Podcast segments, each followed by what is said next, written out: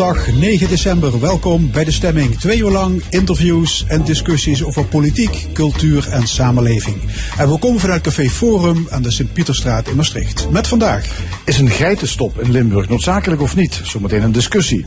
De Quiet 500-beweging wil armoede onder kinderen verzachten. En onze media-analyst Mark Josten over nut en noodzaak van opbouwende journalistiek. Het kraakt en piept in de Europese Unie. In de tweede uur Europa-deskundige Mathieu Segers. Dan ook een column en het panel discussieert over actuele zaken.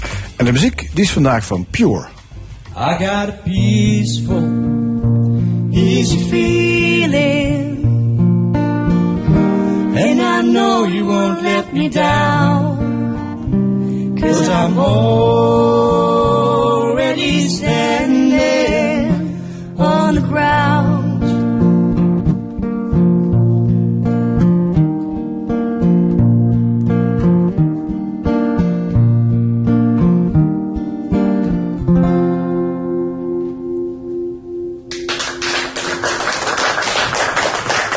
Vrijdag beslissen provinciale staten over de toekomst van de geitenboeren in Limburg.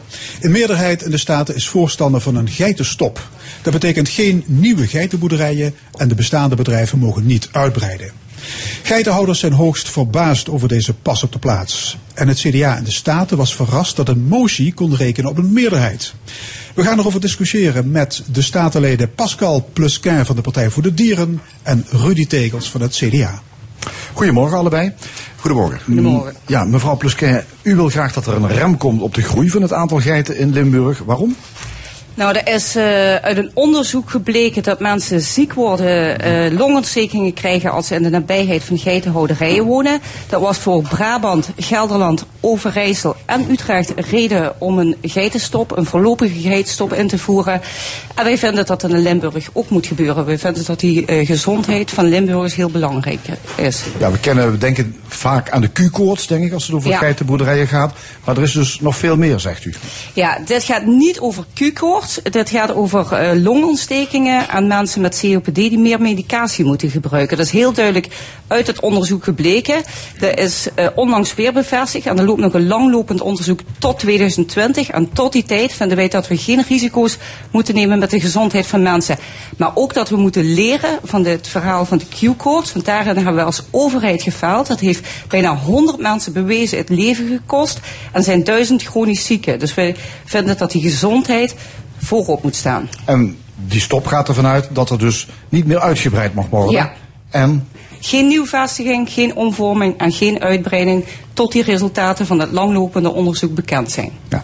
Er was uh, statenbreed is er een, een, meerderheid voor dit voorstel van de Partij voor de Dieren, behalve het CDA. Uh, meneer Tegels, ik hoor juist, het is ongezond in, om in de buurt van zo'n geitenhouderij te wonen. Uh, bent u het daarmee eens? Um, waar het om gaat is het eerlijke verhaal. Dat is de, de, op die manier wensen wij te, te discussiëren en een debat te voeren en ook besluiten te nemen. En je hoort hier nu net al waar het misgaat. Want de Partij voor de Dieren verkondigt niet het eerlijke verhaal, maar die gaan puur op basis van emotie besluiten nemen. Het onderzoek waar mevrouw Pesquet aan refereert, dat, dat is er het VGO-onderzoek, maar daarin staat ook heel duidelijk beschreven dat er geen verband is, geen kausaal verband tussen het wonen bij een geitenbedrijf en longontsteking. Het onderzoek toont aan, of de conclusie van dat onderzoek is juist dat er meer onderzoek moet komen om daar een uh, wel uh, overwogen beslissing in te nemen, uh, moet ik het zeggen, om daar een, een duidelijke conclusie aan te verbinden. je ziet nu, er is een onderzoek, dat onderzoek zegt er moet meer onderzoek komen. En pas de Partij voor de Dieren grijpt dat aan om een hoop reuring te veroorzaken en niet het eerlijke verhaal te vertellen, maar op basis van emotie juist die discussie aan te gaan. En daar passen wij voor het CDA. Ja. Nou, het is Pascal zo... Reactie. Ja, dank u wel. Nou, het is een onderzoek dat wordt uitgevoerd door het NIVEL, uh, het RIVM, de Universiteit van Wageningen, Universiteit van Utrecht. Er zijn twee ministeries bij betrokken. Andere provincies hebben ook gezegd van wij nemen die risico's niet, wij beschermen onze burgers.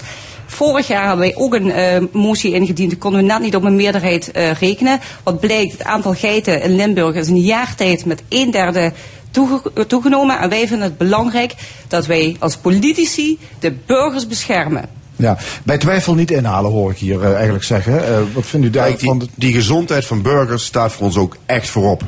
Maar ik blijf bij het eerlijke verhaal. En als je daar gaat kijken, de Partij voor de Dieren, eh, wat ze noemen, is, is bepaalde zaken brengen zij naar voren, maar bepaalde zaken ook niet. Waar ik het graag eens over zou willen hebben, is bijvoorbeeld de levensverwachting. Als je hebt de levensverwachting, dat is een, een, een begrip waar het CBS eh, altijd onderzoek naar doet. En de levensverwachting in Limburg is rondom de verre, eh, veel groter dan hier in, in in Zuid-Limburg. Dus als je gaat kijken, die gezondheid is zo belangrijk voor de Partij voor de Dieren. Ehm, dan noem ook het, het, eh, het aspect levensverwachting. En breng ook naar buiten dat in gebieden waar, waar veel veehouderij zit, is die levensverwachting gewoon groot. Dus die, die relatie Dus het is best wel gezondheid. gezond om in de buurt van een eh, intensieve veehouderij te wonen. Nou, het, het zit niet zozeer in de buurt van een veehouderij, maar het, het is gewoon een groot gebied waar die levensverwachting eh, geteld wordt. Hè? En de levensverwachting, nogmaals, die is, dat is een, een begrip waar we ook rekening mee moeten houden, wat we in een debat ook kunnen gebruiken. En als je dat aspect gaat bekijken en je brengt dat in relatie tot de veehouderij, dan is daar ook geen verband. Ja, de, kortom, nog weinig duidelijkheid. Er moet toch aanvullend onderzoek komen. En eh, ja, ik hoor je vanuit het CDA zeggen van... dan kun je niet nu al besluiten om een geitenstop in te voeren. Natuurlijk. Kijk, in al die tijd dat je dat besluit niet neemt, neem je risico's met het leven van mensen. Wij hebben met die burgers uit IJs gesproken. Wij hebben met die mensen uit Venlo gesproken. Er staat een uitbreiding op het spel bij een bedrijf van bijna 1000 naar 6000 geiten. en die in- mensen in- zijn Belveld bezorgd. is dat, hè? Ja. Dat is in Belveld. En die mensen zijn bezorgd voor hun eigen gezondheid, voor hun gezondheid van de kinderen. Wat is er nou belangrijk? Belangrijker dan de gezondheid van mensen. En daar staan wij voor als Partij voor de Dieren. En gelukkig, een meerderheid van het Limburgse parlement heeft zich daarbij Ja, aangesloten. dat is wel opvallend. U bent de enige partij als CDA die tegen is. Nou, het, het zit in die gezondheid. Hè. En het is mooi dat mevrouw Plusquet ook Venlo noemt. Dan wil ik eens even terug naar de statenvergadering waar het ging over de windmolens. Hè. Eh, ook, ook niet aangetoond, maar ook de gezondheid van bewoners, van, om, van omwonenden, was daar een punt van discussie. En wat gebeurt in die statenvergadering? Op het moment dat er een compensatie komt voor natuur, dan gaat de Partij voor de Dieren in één keer mee. Ze stemmen mee met die windmolens. Gezondheid van mensen is dan niet meer belangrijk, maar dan gaat het om de natuur. Dus de Partij voor de Dieren stemt ook in met de windmolens, waar het punt van discussie met omwonenden ook ging over die gezondheid. En dan zie je dat de Partij voor de Dieren daar gewoon in één keer meestemt. Ja, maar nu, volgens mij dwalen we nu wel af. Hè, van Nou, het zit in de gezondheid en het zit in het eerlijke verhaal. En daar gaat het ons om. Ja. Die geitensector, daar gaat het best goed mee. Hè? Dit jaar is het aantal geiten in Limburg met een derde toegenomen. Tot 43.000 geiten. Dat zijn enorm grote bedrijven die daarmee, eh, waar, die, waar die geiten zitten. Waarom is die sector zo geliefd bij de boeren? Ehm, nou goed, ik, eh, wat ik daarvan hoor is dat het gewoon een, een sector is waar, ehm, waar nog rendement in zit. Ehm, en ik wil het ook in perspectief pla- eh, plaatsen. Je, hebt U- geen, u- eh, je hebt niks te maken met mestquota en, en Ja, dergelijke. er zijn heel weinig eh, eh, regels eh, voor geitenhouders. Ze hebben niet te maken met die regels waar varkensboeren allemaal aan moeten voldoen. Welke niet met dierenwelzijn. Niet met met een landelijke wetgeving Niet door elkaar, anders Ja. Daarbij hebben de geitenhouders ook niet te maken met dierenwelzijnsregels. Hè. Er zijn, is alleen iets beschreven over hoe je ze onverdoofd moet slachten en hoe je ze mag onthoren. Maar daar gaat het ons niet om. Het gaat ons in dit geval om de gezondheid van die omwonenden. Ook hier weer dat eerlijke verhaal wat ontbreekt. Want ook een geitenhouder heeft te maken met een quotum. Dus daar gaan, niet meer, daar gaan niet meer geiten gehouden worden. En ik wil het ook in perspectief plaatsen in Limburg. Over hoeveel geiten hebben we het in Limburg? Mevrouw Plusquin. Over hoeveel geiten het aantal? Over 43.114 geiten. Een derde meer in een jaar tijd. Ja. En ik vind het echt schandelijk dat u gerenommeerde onderzoeken, onderzoekers wegzet met een oneerlijk verhaal. Ik, ik, ik, zet niemand, ik, ik zet niemand weg. Ja. Ook hier weer dat eerlijke verhaal wat ontbreekt. Het is gewoon oneerlijk zoals mevrouw Plusquin hier mensen wegzet. Alsof wij een onderzoek niet belangrijk vinden. U, u, u moet eens het eerlijke verhaal vertellen. En die geiten, want op zich het aantal klopt ook niet eens wat u noemt. Het zijn er 60.000, hè, dus ook daar het eerlijke verhaal. Maar ik zal u helpen, mevrouw Plusquin. Het zijn 60.000 geiten in, in heel Limburg. Maar da- daar, is- da- daar praten we over. Hè. Ja, ik, ik heb trouwens ook het getal van 43.000 gevonden. Ja, en een, Dus, maar goed. zijn Eh, gewoon CBA-cijfers. Ja. Ehm, trouwens, in andere provincies is al een geitenstop ingevoerd. Eh, U noemde ze zojuist. Er zijn er een heel aantal. Heeft dat geleid tot een invasie van geitenhouders en geiten in Limburg? Nee, er zijn maar drie bedrijven bijgekomen, maar de bestaande bedrijven die eh, breiden flink uit. En wat ik ook heel opvallend vind, Brabant is begonnen met een geitenstop, dat was een PS-besluit en in Gelderland heeft een CDA-gedeputeerde dat besluit genomen. Dus dat is wel heel bijzonder. Dus op zich ook in de andere provincies, alle andere partijen hier in Limburg. Er, is, er zijn heel veel mensen bezorgd over die geitenhouderij. Precies, en daarom is het ook goed dat er verder onderzoek komt. Kijk, en, en we kunnen als provincie een, een, een aanhoudingsbesluit nemen. Hè? Maar het, het, het zit in dat eerlijke verhaal. Ik blijf dat noemen, omdat het belangrijk is dat het door onderzoek aangetoond wordt. En het onderzoek wat, wat er nu ligt, dat VGO-onderzoek, eh, dat vraagt om verder onderzoek, dat is waar. Maar als het risico echt zo groot was, hè, dan, ging de, dan, dan greep het Rijk ook in. Dus het risico is nu niet aangetoond. Is dat niet de koppen een beetje in het zand steken? Zeggen van ja, als het echt zo erg was, dan, dan zou iemand wel ingrijpen. Dat hebben we al gezien bij de Q-koorts, ja. het zit in dat eerlijke verhaal. Ja. Als het echt zo erg is. Wat betekent eh, deze geitenstop die er toch eh, gaat aankomen, ook in Limburg, als, eh, nou ja, als het gewoon, hè, want dat, daar lijkt het wel op. Wat betekent dat voor de geitenhouders eigenlijk?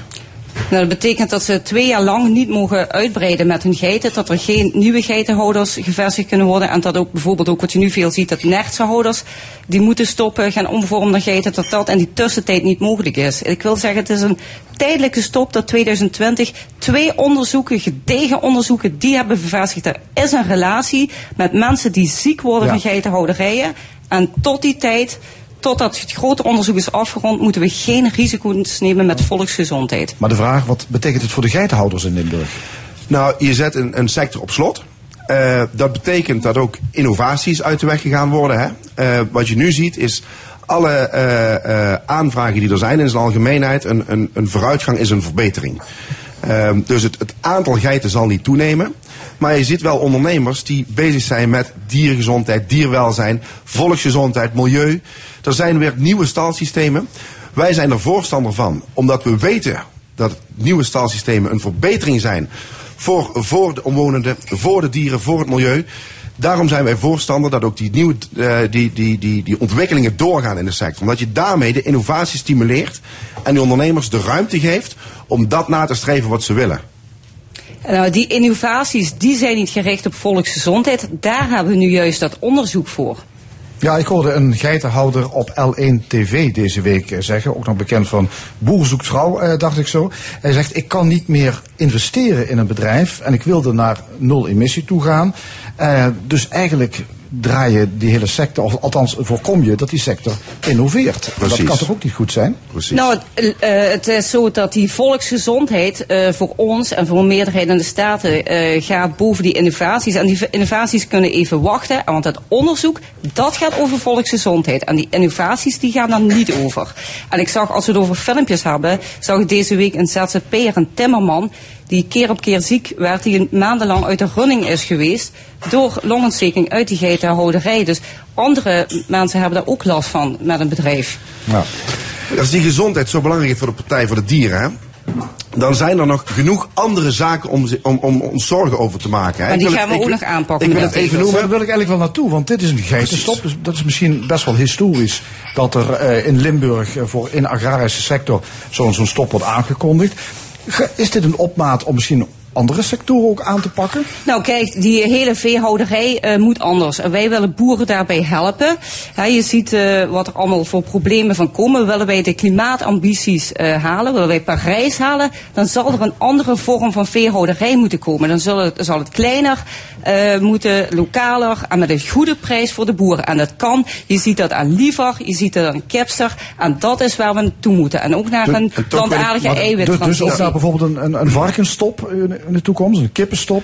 Nou ja, daar, daar, hadden- ben- wij zijn we ook benieuwd naar het exporteren- eerlijke verhaal. exporteren- Wat is daar het eerlijke verhaal van de Partij voor de Dieren? Nou, wij moeten een eerlijke prijs voor de boeren hebben. En daar zetten wij ons voor in, meneer Tegels. Ja, wij produceren, wij willen de slager van Europa zijn. En de mensen blijven hier zitten. Met een slechte luchtkwaliteit. eh, een ramp Ja. is het voor de natuur. Dat hebben we gezien aan de peel. Dus de grens is bereikt. We moeten niet meer willen, eh, veel willen hebben dan de draagkracht van Limburg Ja. is. Meneer Tegels, CDA. Het, het, eh, wat de Partij voor de Dieren doet, is het aspect gezondheid, maar blijven koppelen aan die veehouderij. Als we het aspect gezondheid dus in breder perspectief zien, en waar ook aandacht voor nodig is, is bijvoorbeeld het feit dat er in Limburg eh, nogal wat middelbare scholen aan het snelweg liggen. Dan gaat het over de gezondheid. En dan ben ik ook benieuwd hoe de Partij voor de Dieren daar tegenaan kijkt. Hè? Want dit is gewoon Maar het bewezen. lijkt, maar het lijkt me uit wel een hele andere discussie. Nee, maar het gaat over die gezondheid. Ja. Het gaat over die gezondheid van kinderen. We hebben 11.000 kinderen in Limburg die op een middelbare school zitten. Waar dagelijks gevaar is voor de gezondheid. Dat zijn ook bewezen onderzoeken. Daar hoor je de Partij voor de Dieren nooit over. Nee, meneer Tegels, wij u hebben gaat ons die school ook verzet tegen de aanpakken. grondweg, wat uw college erdoor heeft eh, eh, maar- gedaan. Dus wij, wij zijn tegen ik wil even terug naar, even terug de veehouderij en gezondheid. ja. Ja. Want het CDA was natuurlijk altijd in de Staten, was toch de machtige grote fractie die de agrarische sector gunstig gezind was. Is er een eind gekomen misschien met deze geitenstop wel aan een tijdperk? Nou, dat is, daar mag iedereen zijn eigen conclusies over trekken. Eh, ehm, De wat vraag wij- stellen is misschien dan een Wat- conclusie trekken? Nou nee, waar, waar wij ons voor inzetten is die agrarische sector, maar is ook het ondernemerschap in, Maar in dit is de eerste keer dat u het- als CDA natuurlijk in die zin echt bakzeil haalt. Hè? Dat, eh, Nou, waar het ook mee te maken heeft, en ik zal daar verder geen namen noemen, eh, dat is dat bepaalde partijen, en we zitten nu natuurlijk in een, in een situatie met, met de verkiezingen in, in aantocht. Hè.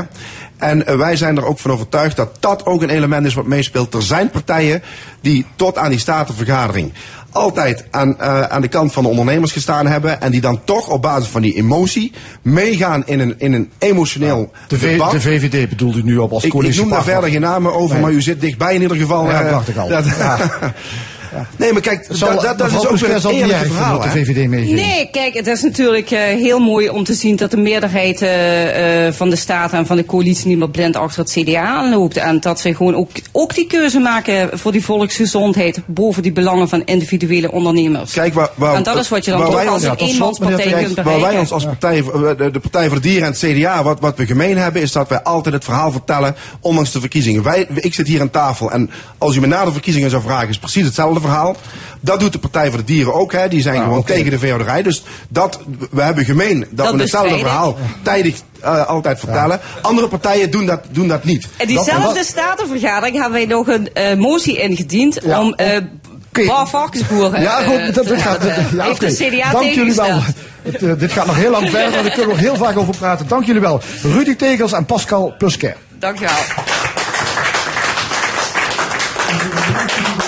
Dankjewel. Vandaag Pure. Jos van Rens, je bent zanger-gitarist. Eh, Pure is een duo. Wie heb je meegenomen? Eh, vandaag heb ik Nienke Krijns meegenomen. Ja. Nienke Krijns, jullie hebben ooit samen gespeeld in Danuki. Ja. Dat was een succesvol bandje. Ja, ja, ja, dat was zo. Ja. Ehm, dat is alweer eh, ja, langer dan acht jaar geleden. Hè, dat we zelfs tot in China en Engeland gespeeld hebben met Danuki. En ja, dat was inderdaad succesvol. Ja. Nienke, jij ging op de solotour in 2010. Eh, waarom? Goeie vraag. ik, ik was gewoon aan het ontdekken. Ik heb zo best wel veel eh, dingetjes gedaan, best wel veel stromingen. Ook bij een reggae beland.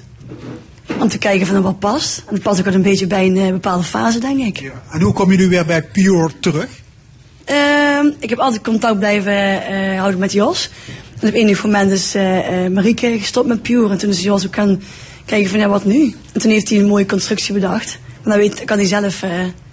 Ja, dat is inderdaad een, constructie. Pure is een concept, zal ik maar zeggen. En eh, daar ben ik de zanger-gitarist. En afhankelijk van de beschikbaarheid van eh, drie zangeressen, Wieske Boesveld, Nienke Krijns en Sumaya Shiba, eh, gaan zij mee. En of, of solo of duo, maar het, het gaat in ieder geval, het gaat A, al- altijd door. En B, mooie muziek maken. Dat is, En jullie gaan deze week de studio in om een album op te nemen. Wat gaat dat worden?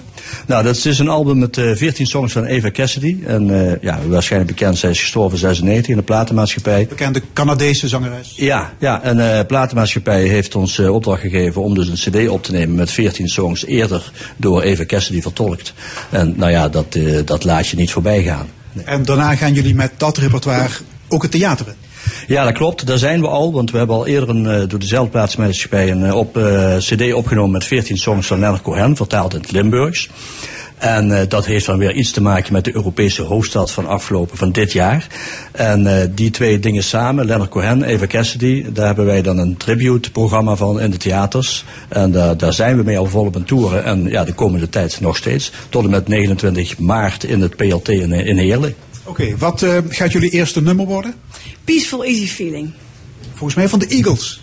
Oorspronkelijk wel, maar ook van eh, Eva Cassidy, hè? Die heeft het ook vertolkt, toch? Nee, nou, kijk, ehm Eva Cassidy heeft de parels uit de popmuziek vertolkt. En wij hebben er twee nummers aan toegevoegd.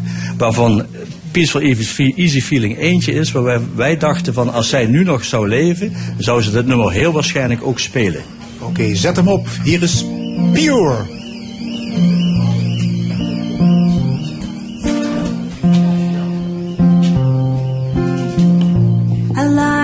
Your sparkling earrings lay against your skin so brown. And I wanna sleep with you in the desert tonight with a million stars all around. So I got a peaceful,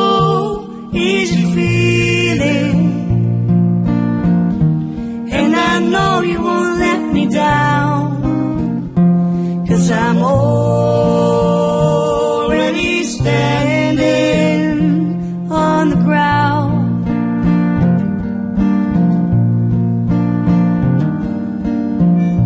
I found out long time ago what a woman can do to your soul. She can take you anyway. You don't already know how to go. Cause I got a peaceful, easy feeling. And I know you won't let me down. Cause I'm already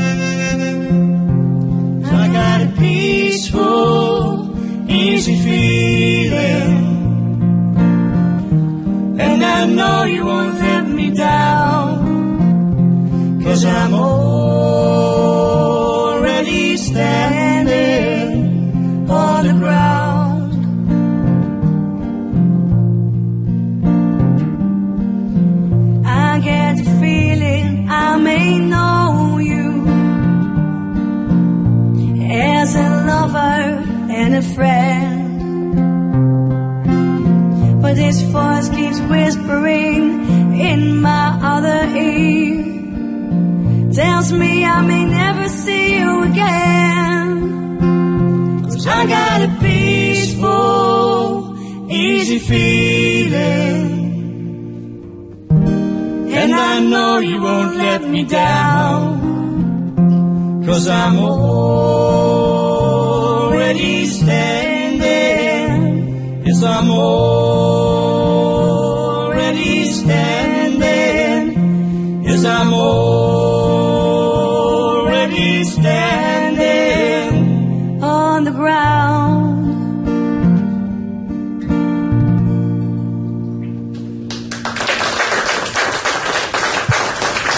Peaceful, easy feeling, pure.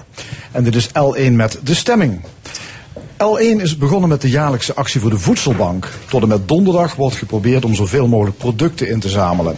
Vorig jaar waren dat er 300.000 en dat is een nieuw record. Er lopen natuurlijk heel veel initiatieven om de armoede in ons land te bestrijden. Zoals door de Quiet 500-beweging in Tilburg een fonds opgericht dat zich speciaal richt op kinderen. Bij ons medeoprichter Ralf Embrechts. Ralf, goedemorgen. Goedemorgen. Eh, ja, de quote 500 is bekend. Hè? Dat is een lijst van de 500 rijkste Nederlanders. Wat is de Quiet 500? Ja, de Quiet 500 is een parodie op die eh, eh, Quote 500. In 2013 hebben... eh, Een lijst van de 500 allerarmsten? Ja, eigenlijk kun je veel beter zeggen, we hebben mensen in armoede geportretteerd. Of je daar nou een lijst van maakt, dan, die staat er wel in. Maar in 2013 heb ik samen met de schrijver Anton Doutsenberg en een heleboel andere mensen de eerste Quiet 500 gemaakt. En die hebben we gestuurd naar al die mensen in die Quote 500. Ja, wat, wat staat er zo wel in? Behalve die, die portretten van arme mensen. Nou, daar staan eh, eh, verhalen over hoe het is om in armoede rond te komen. En eh, dat eigenlijk geeft de Quiet een soort a- geef armoede gezicht. Heel veel mensen hebben toch altijd gedacht, arme mensen, dat zijn mensen die op het station staan te bedelen met een rot gebit. Waar we ook goed voor moeten zorgen. En eigenlijk zeker na de laatste crisis is het armoede iets dat iedereen kan overkomen. En dat is denk ik de kracht geweest van, van, van, van The Quiet. Om te laten zien, dat kan je buurman zijn, je oom, je nichtje. Waar het even niet goed mee En gaat. vandaar ook de naam Quiet. Ja, en er is veel schaamte over. Hè? Mensen lopen daar niet mee te koop. Hè? Stille armoede hebben we eigenlijk een gezicht gegeven. Je zei net, eh, ja, Anton Doutsenberg, de schrijver, die steekt ook zijn hele ziel en zaligheid in dat blad. Is het niet haalbaar om die Quiet 500 ieder jaar te maken? Want er zijn Nou- pas twee exemplaren verschenen, hè? Nou, we maken dat, alle mensen die daaraan meewerken hebben dat ook vrijwillig gedaan. En eh, het is best een flinke klus. Maar het mooie is, uit die eerste quiet, die we dus naar alle miljonairs stuurden, zijn twee miljonairs naar ons toegekomen en doen we nu projecten. En een van die projecten is het Quiet Communities. En ja, hier vlakbij in Maastricht is ook zo'n Quiet Community opgezet. Dus het rendeert al. En of je nou ieder jaar zo'n tijdschrift uitmaakt, dat komt misschien ooit aan nummer drie hoor. Maar omdat we dat ook allemaal met vrijwilligers maken, eh, ja, zijn we veel blijer dat we nu overal in, in zeven steden en één dorp hebben quiet communities. En dat wordt ge- gefund door, door mensen die het goed hebben. Ja, en die mensen, die hebben jullie dus als het ware op hun gemoed gespeeld. Ja, die voelden ja. zich toch een beetje Ja, hun een van de, van de miljonairs, meneer eh, Dirk Lips, dat is de, de eigenaar van, van onder andere de Beekse Bergen en, en dat soort pretparken. Die zei, rijkdom verplicht je tot iets. En eh, hij heeft dat letterlijk genomen en hij, eh, hij betaalt mee aan die quiet communities. Maar twee Limburgers die zich vanuit Tilburg inzetten voor de bestrijding van de armoede. Ja, maar komt doen dat met heel veel meer mensen. Nou, ik werk zelf in de armste wijken. Armoede is ook eigenlijk mijn vak, dat klinkt gek.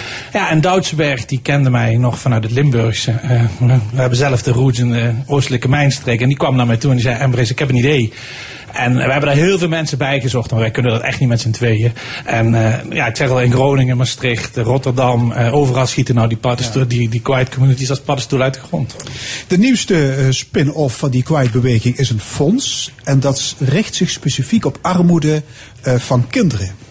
Heb je enig idee, Ralf, hoeveel kinderen in armoede opgroeien in Nederland? Ja, toevallig was daar vorige week, ja, toeval bestaat niet, was er een onderzoek. eh, en dan zeggen ze dat in Nederland toch nog bijna 300.000 kinderen in armoede opgroeien. Je kunt heel erg gaan puzzelen waar die grens zit. Ik ben niet zo van de grens. Armoede is een tekort aan meedoen en een tekort aan geld. En als je dat combineert, heb je een soort fatale combinatie. En mij interesseert het niet zoveel of dat nou 110% is, 120%, dat soort berekeningen. Maar- Sommige onderzoeken zeggen ook het, het daalt, andere onderzoeken zeggen weer het stijgt licht. Nou ja, het, wat het goede was aan het onderzoek voor dat het met 1% gedaald is. Dat er 3000 kinderen minder in armoede opgroeien. Maar ik merk in mijn wijk in Tilburg dat de halleluja-verhalen uit Den Haag nog niet landen in mijn wijk. En mensen zijn toch nog aan het worstelen om uit die armoede te komen. En het andere onderzoek, ja, ik zeg al bijna iedere week is er wel eens, als je er eenmaal in zit, kom je er moeilijker uit. En ja, wij hebben uit de opbrengst van de tweede Quiet, hè, de, de verkoop daarvan, hebben wij een fonds opgezet om, eh, om projecten met kinderen te ondersteunen. Kun je trouwens uitleggen wat dat is? Opgroeien in armoede. Dan, dan heb, hebben ouders geen geld om eh, eh, eh, de contributie voor een, een sportvereniging te betalen. Dan heb je misschien niet iedere dag een warme maaltijd. Dan ga je misschien wel eens zonder ontbijt naar school. Heb je een laptop nodig voor school. Daar kunnen ouders dan niet voor jou betalen. Dus kinderen kunnen er niks aan doen dat hun ouders of stomme beslissingen gedaan hebben, of dat ouders ziek worden, ontslagen worden, in faillissement terechtkomen. Dus ja, ik vind eigenlijk dat een kind wat in achterstand opgroeit, die moet twee keer zo hard lopen om dat ooit nog in te halen. Ja. En dat knaagt aan de eigenwaarde van. Ja, kinderen. ja, ik bedoel, eh, je zult het maar meemaken dat wat wij allemaal heel normaal vinden, dat je eens een keer ergens naartoe gaat, dat je eens een keer naar de schouwburg kunt, dat je mee, meedoen. Ik zeg al, hè, er is een tekort aan meedoen. En in de sociale ontwikkeling voor kinderen is dat meedoen zo belangrijk. Ja, jullie hebben nu een fonds opgericht dat armoedeprojecten voor kinderen gaat ondersteunen. Het gaat om kleinschalige en vernieuwende projecten. Eh, burgers en organisaties die kunnen ideeën insturen. Ja, Zo- zo werkt ja kijk, Quiet was ook vernieuwend hè, in 2013. En dan hebben we gezegd, we willen toch weer eens een keer iedereen oproepen om, eh, om, om ideeën aan te dragen. Gewoon dicht bij de mensen thuis. En Quiet gaat uit van vertrouwen. Wij controleren ook bij Quiet niet of mensen arm zijn. Dus we willen eigenlijk diezelfde toon doorzetten in dat fonds. En dan hebben we gezegd, luister, wij, wij gaan een beetje zoeken naar eh, ideeën in het land. Hè, mag van Groningen tot Maastricht tot Zeeland, noem maar op. Waar mensen zeggen, hey, ik doe iets goeds in mijn buurtje, in mijn wijkje. En ik heb daar een zetje bij nodig. En- Ralf, noem eens een voorbeeld van zo'n fris nieuw idee. Nou, was, eh, we hebben, hè, de fonds staat open sinds Wereldarmoededag, 17 oktober. Eh, en een mevrouw die mailde mij van, eh, die wou fruit voor kinderen op school. kopen. En die hadden een deal gemaakt met de lokale boer om het fruit wat ze mochten hebben. En die ging met een, een, een, heet een, fietskar naar de school wou ze gaan. En er zat geen geld om zo'n fietskar te kopen. Dus ze vroeg van mag ik dan van jullie geld een fietskar kopen om aan school te gaan. En het mooie was, ook om het stigma eraf te gaan, het fruit was voor alle kinderen op school. Dus niet alleen maar voor degenen in de klasse die het misschien niet zouden kunnen hebben. Dus zo'n heel eenvoudig idee kwam eruit. Dus ja, wij roepen eigenlijk het land om, om meer van dat soort ideeën aan Ja, te iedereen kan meedoen. Burgers, organisaties. Ja, het liefst eigenlijk nog wel. Want je hebt ook wel een hele subsidie, subsidieland met allerlei organisaties die nog komen. Ik heb het liefst die ideeën van onderop, van de mensen zelf. Want dat is toch, dat, die weten vaak het beste wat er nodig is. En mensen mogen dat indienen. Ook niet te veel. Eén A4'tje met het plan, één A4'tje met het geld. Meer hoeven we ook niet te weten. En eh, eind januari trekken we de eerste streep met alle initiatieven die meegenomen zijn. En als mensen zeggen, ik ben daar nog niet klaar, daarna leggen we een paar maanden later nog een keer een streep. En dan kijken we wat het oplevert. En voor de goede orde, er gaat geen geld naar individuele burgers die op zwart zaad zitten. Nee. Ook niet naar salarissen en andere Nee. overheadkosten. Puur. Gewoon wat mensen zelf willen doen. En eh, ik, ik, in de, zeg maar de jury of de beoordeling zit Doutsenberg zelf en zit ook Nick Zwart. Iemand die zelf goed weet hoe het in armoede is. Dus we zijn met z'n drieën. En we gaan ook bij die toewijzing uit van vertrouwen wat mensen zelf weten wat goed is. Ja, het is allemaal hoogst eh, sympathiek. Hè? De, de, de ergste nood wordt misschien gelenigd. Maar de ongelijkheid tussen arm en rijk wordt er niet minder door. Hè? Nou, bedoel, zet dit, zet dit structureel zoden aan de dijk? Nee, dit zet misschien niet structureel zo aan de dijk. Dit prikkelt wel mensen om weer eens na te denken. Om te kijken wat er in die kloof eh, eh, van arm en rijk kan verbeteren. En ik hoorde gisteren op de radio een goed idee uit Rotterdam. Daar gaan ze bijvoorbeeld schoolzwemmen voor alle kinderen gratis maken. Eh, als we zien, kinderopvang wordt weer onbetaalbaar voor mensen met een kleine portemonnee. Wij maken in dit land zo moeilijk. Dus dat zouden structurele veranderingen kunnen zijn om kinderen mee te laten doen. Maar laten wij nou eens kijken of wij met, met de Quiet Fonds toch weer een klein beetje kunnen zaaien naar innovatieve ideeën. Ja, want L1 is nu bezig met een voedselbankactie. Ja. Maar eigenlijk zou dat toch niet moeten. Hè? In zo'n rijk land. We zijn het vijf Nederland. na rijkste land ter wereld. En ja, daar wordt hier de afgelopen uur veel over het eerlijke verhaal vertellen. Maar als we nou eens dat eerlijke verhaal, het geld eens wat eerlijker zouden verdelen in dit land. Vind je dat de overheid tekortschiet? Ja, Sta jij eh, achter de gele hesjes? Vind jij de brandstofprijzen, de zorgpremies en de belastingdruk ook veel te hoog? Eh, ik weet niet of ik bij de gele hesjes moet horen. Ik heb zo'n gele hesje in mijn auto liggen.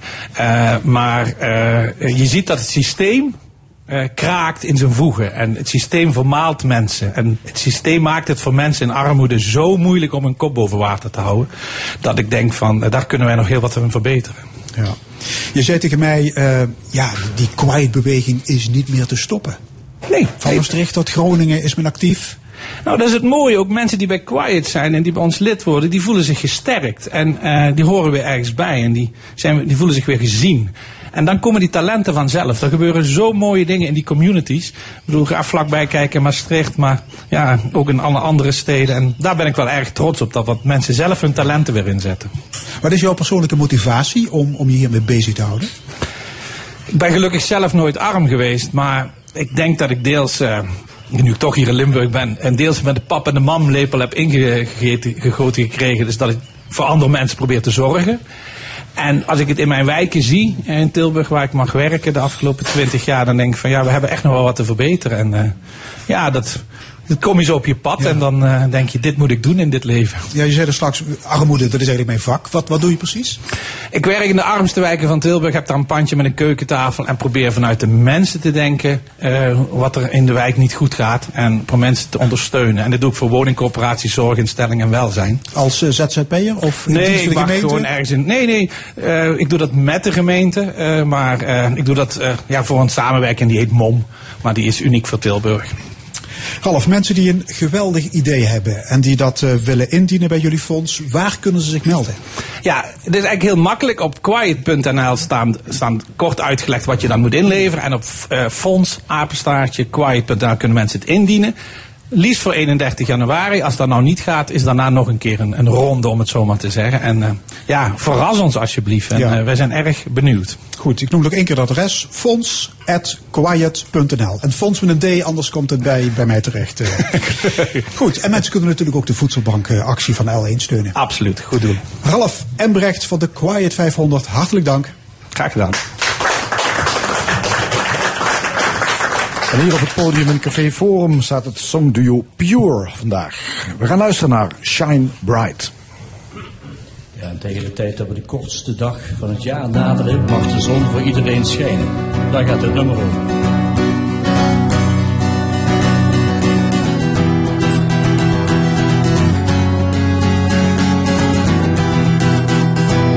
Two women each at another side of our planet. Connected to the bright light. Push the button, and you will see a better world for you and for me. Light up the world, light up the sky. Don't chase it, but keep it alive. Together we can make it shine so bright. Juntos podemos hacerlo mucho más brillante. Juntos podemos hacerlo mucho más brillante.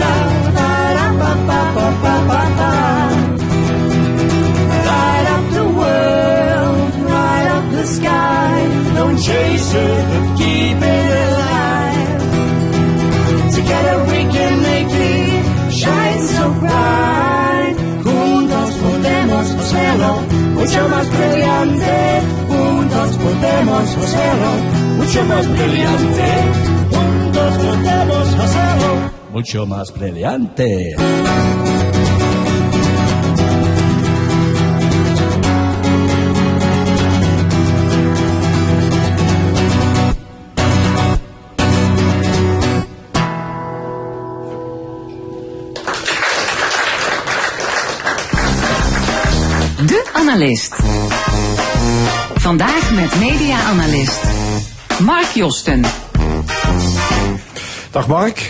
Goedemorgen. We gaan het zo meteen hebben over constructieve journalistiek. Jawel. Eh, maar eerst even wat anders, want eh, jij maakt eh, bij Human het televisieprogramma Media Logica. En ik zag op, de, op jullie website alvast dat later deze maand komt er een aflevering over de boswachters in de Oostvaardersplassen. Ja, dat is het natuurgebied dat landelijk bekend werd, omdat actievoerders daar vermagerde dieren gingen bijvoeren. Het schijnt dat die boswachters ermee willen ophouden, want die, die hebben er allemaal geen zin meer in daar. Nee. Wat is er aan de hand? Nou, het is wel heel interessant. Vanochtend hier ging het de hele tijd over het eerlijke verhaal. Nou ja, zoals jullie weten, er zijn heel veel eerlijke verhalen in de wereld. En rondom die Oostvaardersplassen zijn er nog meer eerlijke verhalen. En die boswachters, die zijn ooit op pad gestuurd met het eerlijke verhaal van 30 jaar geleden. Wij gaan in de polders, gaan wij weer echte wilde natuur maken. Echte natuur zoals die bedoeld is. die boswachters die kwamen met dat ticket kwamen ze daar naartoe. Maar wat blijkt inmiddels, die echte natuur, die is natuurlijk behoorlijk wild, behoorlijk vreed gewoon. Er worden dieren die vreten elkaar op. Eh, ze hebben evenveel hengsten als merries. Dus dat, dat leidt tot, tot veldslagen hè, tussen, tussen die hengsten. Eh, daar liggen vermagerde dode dieren. Maar daar is voor gekozen en dat wilden die boswachters ook. En nu omdat er toch een beweging is die wil dat er weer een soort boerderijnatuur komt in die Flevopolders met eh, maar één hengst en voor de rest alleen maar merries. Hè, zoals het ook, eh, en die, die boswachters die- die zien nu dat er veel meer beesten komen en die moeten nu, als ze gezond zijn, afgeschoten worden. Nou, daarop zijn deze mannen nooit naar die plassen toegekomen, dus die worden nu boos en die houden mee op. Ja. Dat, dat is hun eerlijke verhaal, laat ik het zo zeggen. Ja, en wa- wat is het medialogica verhaal in deze? Nou, het medialogica verhaal in, in deze is dat je ziet hoe belangrijk beeldvorming is. Eh, het, het, het is heel erg be- belangrijk voor de werkelijkheid waarin we leven, met welk verhaal we op pad worden gestuurd. En het verhaal was 30 jaar geleden, was dat we gaan wilde natuur beginnen. Nu zie je door Facebook, Twitter, eh, een enorme storm aan verontwaardiging dat dat verhaal omdraait. Dat het ene eerlijke verhaal wordt vervangen door het andere eerlijke verhaal. Een echte dierenliefhebber die wil tegenwoordig iets heel anders dan de echte dierenliefhebber van 30 jaar geleden. Dus door een media-explosie, door een beeldenstorm, draait het beeld en draait ook de werkelijkheid. We krijgen nu echt boerderijplassen in Flevoland, omdat het beeld is veranderd. Ja, de, de- de werkelijkheid draait, maar ja, het ligt er ook maar aan de werkelijkheid van wie. Ja. Er zijn dus zoveel werkelijkheden die, die hier botsen. Ja. Exact. Ja. Is, dit, is dit een verhaal met een constructief slot? Eh, nee, dit is eigenlijk een heel, heel vreed slot. Denk, denk, ja, misschien, misschien dat het een constructief slot is voor degene die boerderijnatuur in Nederland willen. Voor die is dit constructief. Maar hiermee zie je meteen ook op wat voor ontzettend glad ijs je je begeeft als je een woord als constructieve journalistiek introduceert. Ja. Ze willen volgens mij een vogelparadijs maken, hè, van die Oostvaardersplas. Nou, dat, dat was het altijd al. Dat, het was, het was een, eh, van oudsher was het, omdat die natuur zo wild was, konden daar ook allerlei soorten, die konden daar, daar broeden, die er normaal niet kwamen. Dus de verwachting is nu dat het ook voor die vogels best wel eens nadelig zou kunnen zijn. Goed, Dat we gaan, ja, we gaan nou, kijken oké, naar anders- Wanneer wordt het uitgezonden? dit, deze uitzending over de Oostvaardersplassen is op eh, zondag 30 december om 9 uur. En daarna komen nog een paar mooie uitzendingen, dus blijf kijken. Oké, Mark, ja, de term is al gevallen. Constructieve Ja. journalistiek, oftewel opbouwende journalistiek. Niet alleen misstanden aan de kaak stellen, maar ook de vraag stellen Mhm. wat nu en hoe verder, et cetera. Is dat een goede samenvatting? Ja, dat is een goede samenvatting. De, eh, er is een beweging die zegt van we moeten vooral perspectieven bieden naast eh, alle zaken die je, die je onthult en die je uitzoekt. Ja. Ja, kun je daar eens een voorbeeld van geven? Nou ja, er zijn op dit moment een, eh, een aantal voorbeelden, hele kleine voorbeelden van dat er uitgezocht wordt eh, ehm, hoe je perrons veiliger kan maken op stations. Eh, het, het, het, het verhaal Lost in Europe, waarin je probeert eh, eh, kinderen die eh, jonge asielzoekers die verdwenen zijn in het systeem, om die te zoeken. Er zit ook een constructieve bedoeling achter. Ik denk zelfs de Quiet hier, dat daar een hele constructieve bedoeling achter zit. Hè, om armoede in dit land eh, te Ja, bestrijden. Vooral de wereldboodschap. Ja, nee, zeker. Ja. Ja. Mark, zijn er kranten, weekbladen, omroepen die dit in de praktijk brengen? Ja, je hebt eh, Brandpunt Plus, die hebben dat geprobeerd. Hè. Die gaan nu nog alleen maar door als website. Ja, maar er, En- ja, er is deze week de laatste Ja, aflevering ja, uitgezonden. Nou ja, kijk, daar zie je ook wel het problematische ervan. Kijk, niemand kan tegen eh, constructief zijn. En ik denk dat de, de term in echtheid al heel lang bestaat. Vooral discussieprogramma's, daar zitten vaak hele constructieve onderdelen in. Ik zie hier net Mathieu Segers aanschuiven. Eh, eh, die komt later in dit, dit programma. Die heeft in een aantal discussieprogramma's van ons gezeten. Waar in altijd de slotvraag is: en wat is het perspectief voor de toekomst? Maar er is wel een verschil tussen discussieprogramma's en keiharde onderzoeksjournalistiek. Ehm, een, een verhaal over, over Joep Dome en de katholieke kerk, dat hoeft van mij geen constructief einde te zijn. Alsjeblieft niet. Laat, hem niet eh, laat Joep niet vertellen hoe de kerk er voortaan uit moet zien. Hij moet gewoon zijn werk doen en uitzoeken wat er mis is. En dat geldt vanaf de Watergate-onthullingen van Woodward en Bernstein. Dus ehm, het, ik vind het een wat problematisch woord. Ja, ik las onlangs een opiniestuk van twee onderzoeksjournalisten. En die, ja, die, die zetten de, de constructieve journalistiek weg als voorspelbaar en waardeloos. Ben je ook die mening? Nou ja, het, kijk, dit, dit waren mannen van eh, het platform Investico. Die doen vooral onderzoeksjournalistiek. En ik vind als je in die onderzoeksjournalistiek zit, heb je wel een punt. Want die is niet bedoeld. Die is echt bedoeld om het licht te zetten op misstanden. En dan is het vervolgens aan anderen, aan beleidsmakers, om dat op te pakken. En ik denk echt dat onderzoeksjournalisten hele slechte beleidvoerders zijn. Ik, zou ze echt niet aan de knoppen van deze samen, samenleving willen zetten. Dat geldt ook voor mezelf. Maar dus dat, dat, dat is niet het goede. Maar ehm als je het breder ziet, vind ik het overdreven. Want ik denk dat er hele goede constructieve plannen in de journalistiek zitten. Nou ja, nogmaals, het punt van de armoede. Bij Human zelf hebben we een serie gemaakt die heette Schuldig. Die, eh, die ging over armoede in Amsterdam-Noord. Die heeft zeer constructieve effecten gehad. Maar het was geen onderzoeksjournalistiek. Daar moeten we gewoon eerlijk in zijn. Ja, toch zeggen die voorstanders van die constructieve journalistiek, dat moet je juist wel doen. Je moet onderzoek doen naar wat er mis is en je moet ook aangeven hoe het beter kan. Om te voorkomen dat mensen alleen maar een ellendig van de wereld krijgen.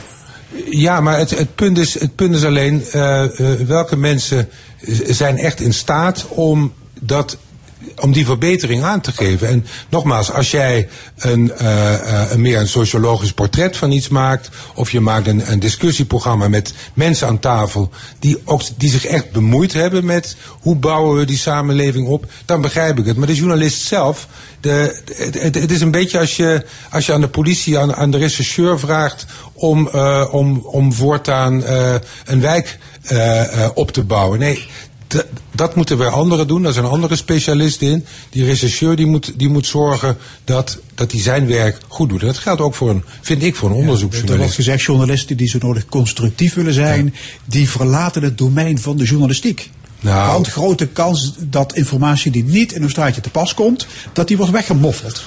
Uh, nou, kijk, dan kom je ook op het terrein natuurlijk vroeger van de actiejournalistiek.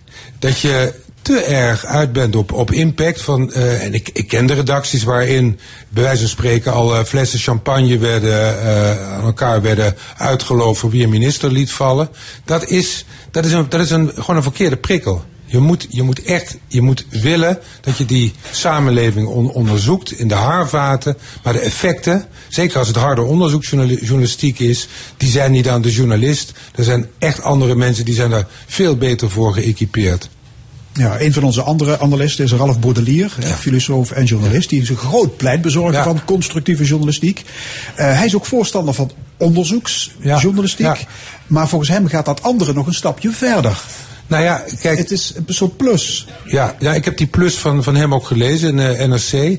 Maar kijk, we komen dan weer echt in ingewikkelde definitiekwesties. Hij vindt het, uh, uh, het, het weekblad The Economist, vindt hij constructieve journalistiek. Nou, ik, ik, ik, lees dat blad ook en ik vind het een hartstikke goed blad. Maar ik vind het geen constructieve journalistiek. Dus je krijgt ook, het, het wordt op een bepaald moment ook een soort marketingterm. En dat heb je in de journalistiek veel. Dan wordt er weer, dan wordt de datajournalistiek uitgevonden, dan wordt dat. Het is, het is een beetje, kijk, ik als journalistiek werkgever, ik zit ermee dat er op een bepaald moment heel weinig gewone goede vaklui, vaklui komen. Je hebt mensen die allemaal modieuze dingen hebben bestudeerd. Het is een beetje alsof je in een, in een restaurant komt, uh, waar je, ik, ik noem eens wat, uh, gefermenteerde zwezerik uh, in uh, alfalfa saus krijgt, maar een goede, goed gebakken biefstuk of een goed gebakken ja. school, die, die kunnen ze niet meer maken. En dat vind ik een, echt een probleem. Die journalistiek moet ook gewoon doen waar het voor is zaken gewoon goed en degelijk uitzoeken. Ja, nee, oké. Okay. Ralf zegt ook in dat opiniestuk... Uh, waarom wordt wel gemeld dat vliegveld X zijn veiligheid niet op orde heeft... En krijgen we nooit te horen dat de veiligheid op luchthavens zodanig is geperfectioneerd dat grote aanslagen bijna niet meer voorkomen?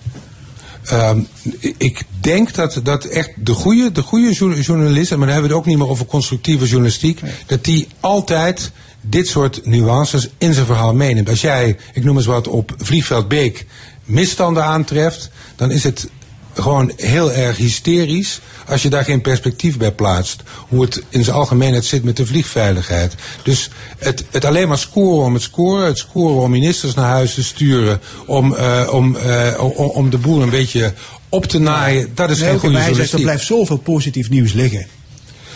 En, uh, en het aanreiken van oplossingen, zegt hij, dat is gewoon extra informatie voor de lezer en de kijker. Uh, ik, ik, kijk, ik, denk dat, dat uh, uh, die, die positieve journalistiek, die, ja, ik bedoel, als je, als je, als je gewoon goed om je heen kijkt, zie je heel veel positieve dingen. Maar de journalistiek is er niet om, om alleen maar naar de halleluja-verhalen te kijken. Ik wil ook het verhaal horen van die arme wijken in Tilburg. Want dat, dat is het verhaal dat je niet ziet. Het, het gaat inmiddels redelijk goed met Nederland, maar als je, als, je, als je alleen maar positief kijkt, dan zie je, dan zie je niet waar je dingen moet, moet verbeteren. En ik denk ook dat als je constructief wil zijn, moet je eerst weten wat er, wat er veranderd moet worden, wat er verbeterd moet worden. En dat mag je nooit vergeten. Ja. Er is nog een nieuwe tak voor journalistiek. En dat is uh, de theatershow. Ja. Um, Charles Groenhuizen, Joris Luijendijk, hè, grote namen toch in de Nederlandse journalistiek. Arjan Lubach, kunnen we ook nog Arjan. Lubach. Ja. dat vind je journalistiek? Dus, uh, dat is ook een tv-journalist, toch? Of niet? Mm, nou, is in ieder geval iemand die zullen we satirisch... daar ja, zullen het daar de volgende keer... okay. ja. Om te voorkomen dat we in nu ieder een geval definitie... Ja. ja. Charles Groenhuis en Joris Luijendijk. Zullen we het daartoe beperken Ja, dan? zeker, zeker. Die gaan het uh, theater in. Zou het iets voor jou zijn? Een Ik vind, theater ik, doen? ik vind Huh? dit al heel erg leuk. Uh, Ah, ja, nee, nee, uh, nee, maar kijk, nee, maar lu- luister, kijk, daar daar zit natuurlijk heel veel theater bij. En ik vind dus zelf, terwijl ik het met Luijendijk en heel veel dingen niet, daar ben ik het niet met hem eens. Maar ik vind uh, dat hij uitlegt wat hij doet en dat hij daar ook een, uh, een soort show van bouwt, dat vind ik alleen maar prima. Ik vind uh, dat journalisten uitleggen waar ze mee bezig zijn, dat is in het verleden veel te weinig gebeurd. En dat, dat kan wat mij betreft alleen maar meer. Ik denk dat ik zelf niet heel erg geschikt ben voor de grote zaal. Maar Nou, dat is een heel ander Begin verhaal. eens met een klein zaadje. Nee, ja, precies, Ja, precies. Ja, ja. Eh, waarom eh, moeten journalisten dat eh, beter uitleggen en meer uitleggen volgens jou? Want dat, dat missen we dus. Nou, kijk, het, ja, dat, dat mis je zeker. En ik denk dat, uh, dat de journalistiek, en wie je dat mag aanrekenen, ik leg dat altijd bij mezelf. De journalistiek, die staat er gewoon in de beeldvorming niet heel Nee, goed de voor. gele hesjes hebben ook behoorlijk de pik op de media. Ja, absoluut. En eh, eh, de, de, de, de, een van de termen is de media hebben het gedaan. Nou, dat, eh, dat komt ergens vandaan. En als, als dat leeft, zul je een dialoog moeten. Hetzelfde, de politiek staat er ook niet goed op. De beleidsmakers staan er ook niet goed op. Het enige wat je kan doen, is uitleggen. Dus hoe meer mensen die wat eh, te vertellen hebben, dat die een dialoog gaan met, met de bevolking. En ook met de gele hesjes. Dat is, eh, denk ik, van levensbelang. Maar wat, wat moet je dan uitleggen? Hoe je tot bepaalde publicaties komt? Of, of Nou, je kan bijvoorbeeld uh, uitleggen inderdaad, hoe je tot publicaties komt, waarom je verhalen belangrijk vindt. Eigenlijk wat ik nou hier ook aan het doen ben over constructieve journalistiek, de Oostvaardersplassen. Ik probeer uit te leggen waarom ik dat belangrijk vind. En ik, ik, kan dat niet genoeg doen. En als mensen dan nog kritiek hebben, nou ja, uh, kom naar me toe, uh, mail, uh, ga in dialoog, praat. Een oproep voor media en journalisten in het land. Zeker. Ja. Dankjewel, Mark Josten. Straks in de stemming Europa-deskundige Mathieu Segers over de gele hesjesopstand, de brexit en andere Europese kwesties. De column van Nina Bokken, het discussiepanel en muziek van Pure. Tot zometeen.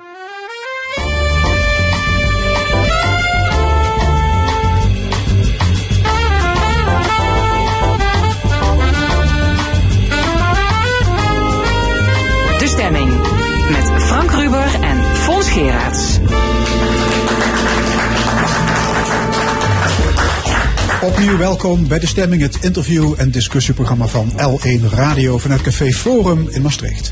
Wat nog allemaal in de tweede en laatste uur. Even na half één discussieert het opiniepanel over de opstand der gele hesjes en andere actuele zaken. Een column van Nina Bokke, muziek van Pure, maar eerst Europa. Hoe is het gesteld met de Europese integratie? Een paar jaar geleden stond de EU op het punt van totale ineenstorting, maar het tij keerde. Met de komst van Macron was zelfs eventjes sprake van nieuw elan. Maar het project Europa kraakt en piept. De westerse lidstaten, lidstaten botsen met het oosten en de noordelijke landen met die in het zuiden.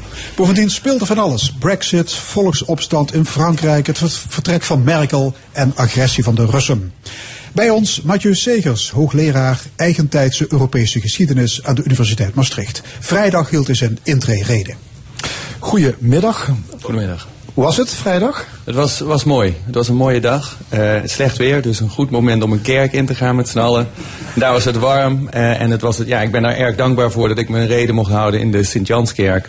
Dat geeft toch extra sfeer en uh, ik denk dat het een, een, hele mooie middag was. In ieder Ja. geval was dat voor mij zo. Ja, want dan sta je dan uiteindelijk echt als hoogleraar. Ook al ben je al drie jaar dan hier aanwezig, maar dan Ja. is het pas echt. Ja, eigenlijk wel. Hè. Het is een soort publieke verantwoordelijk- eh, verantwoording ook. Dus je legt uit aan een breder publiek eh, wat je gedaan hebt, wat je aan het doen bent en eh, waar je je mee bezig hoopt te houden in de, in de toekomst. En ik vind dat ook belangrijk om dat te doen eh, op een manier dat ook mensen die niet iedere dag met de universiteit te maken hebben, begrijpen of in ieder geval een idee krijgen van wat daar gebeurt. Ja, dat is nog net de reden dat wij u uitgenodigd hebben hier aan tafel. Ja. U bent eh, een contemporaine historicus. Ja, dat lijkt mezelf eigenlijk wel in de, de meest ingewikkelde tak van sport binnen die geschiedwetenschap. Eh, zeker als je beschouwer bent van het project Europa, hè, wat u bent. U kijkt naar de Europese Unie, wat is er gaande. Voelt dat ook zo, dat het verdomd ingewikkeld is om dit te beschouwen? Ja, het is een overweldigend eh, thema. Eh, omdat er zo ongelooflijk veel aan de hand is. En omdat ondertussen ook al een aantal jaren duidelijk is dat we in een periode van verandering zitten. Op allerlei manieren. Jullie hebben net in de introductie een aantal dingen van dit moment aangestipt. Nou, het zijn ongelooflijk grote uitdagingen en problemen. Als je die wil begrijpen of daar iets van wil begrijpen, dan zoek je natuurlijk houvast in de geschiedenis. Maar die geschiedenis ga je natuurlijk ook iedere keer anders zien. Eh, afhankelijk van het heden, als je je bezighoudt met die contemporaine of hedendaagse geschiedenis. En dat is inderdaad wel eh, uitdagend. Dat maakt het af en toe ook moeilijk. Maar ja, daarvoor ben je natuurlijk ook wetenschapper. Dus in principe is dat natuurlijk ook een geschenk als wetenschapper, omdat je je met zoiets kunt bezighouden. Ja, en dan komt op het verjaardagsfeestje komt de vraag van iemand die zegt... wat wil u nou aan de weet komen van die Europese geschiedenis of van die Europese Unie? Wat wil u boven water krijgen? Eh, nou, ik denk ehm, wat, be- wat het allerbelangrijkste is dat mij drijft in mijn werk, is dat ik wil begrijpen, zo goed mogelijk wil begrijpen, ehm, eh, de situatie waar we ons in bevinden.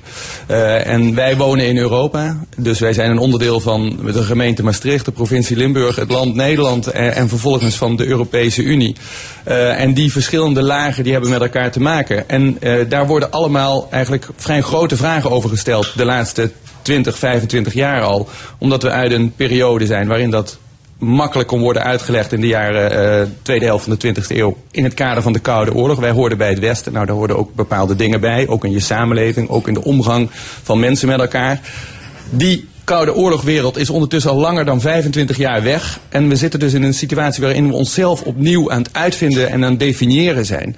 En als je wil begrijpen wat daar precies gebeurt in dat experiment van Europese samenwerking op dit moment, moet je die geschiedenis, die voorgeschiedenis natuurlijk meenemen. Dus dat is eh, wat ik mezelf als, eh, als taak stel in mijn werk. eh, om die verbinding van verleden naar heden naar toekomst proberen te maken. En dat betekent dus ook heel veel kranten, media, internationaal, Europees, allemaal tot u nemen? Ook, ook ja, dat ook, maar dat is natuurlijk de bovenlaag. Want dat is het, eh, de, als het ware de waan van de dag. En de waan van de dag voor een historicus die kan al snel 25 jaar besta- beslaan. Eh, dus waar het ook vooral om gaat, is dat je de diepere voorgeschiedenis onderzoekt en de vraag stelt. Eigenlijk de hele simpele vraag is: hoe kan het eh, dat de zaken zo gelopen zijn als ze gelopen zijn? En daarvoor moet je toch op een gegeven moment ook het archief in eh, en de echte primaire bronnen onderzoeken. Om te begrijpen waarom bepaalde besluiten eh, en zaken tot stand gekomen zijn. Echt historisch werk. Ja. Dus, Ja. meneer Segers, laten we het hebben over die waan van de dag. Eh, u had het vrijdag in uw speech ook over de gele hesjes. Het begonnen als een protest tegen de verhoging van de benzineprijs. Is uitgegroeid tot een volksopstand. Iedereen gaat de straat op. Arbeiders, boeren, scholieren, truckers. Is de geest uit de fles?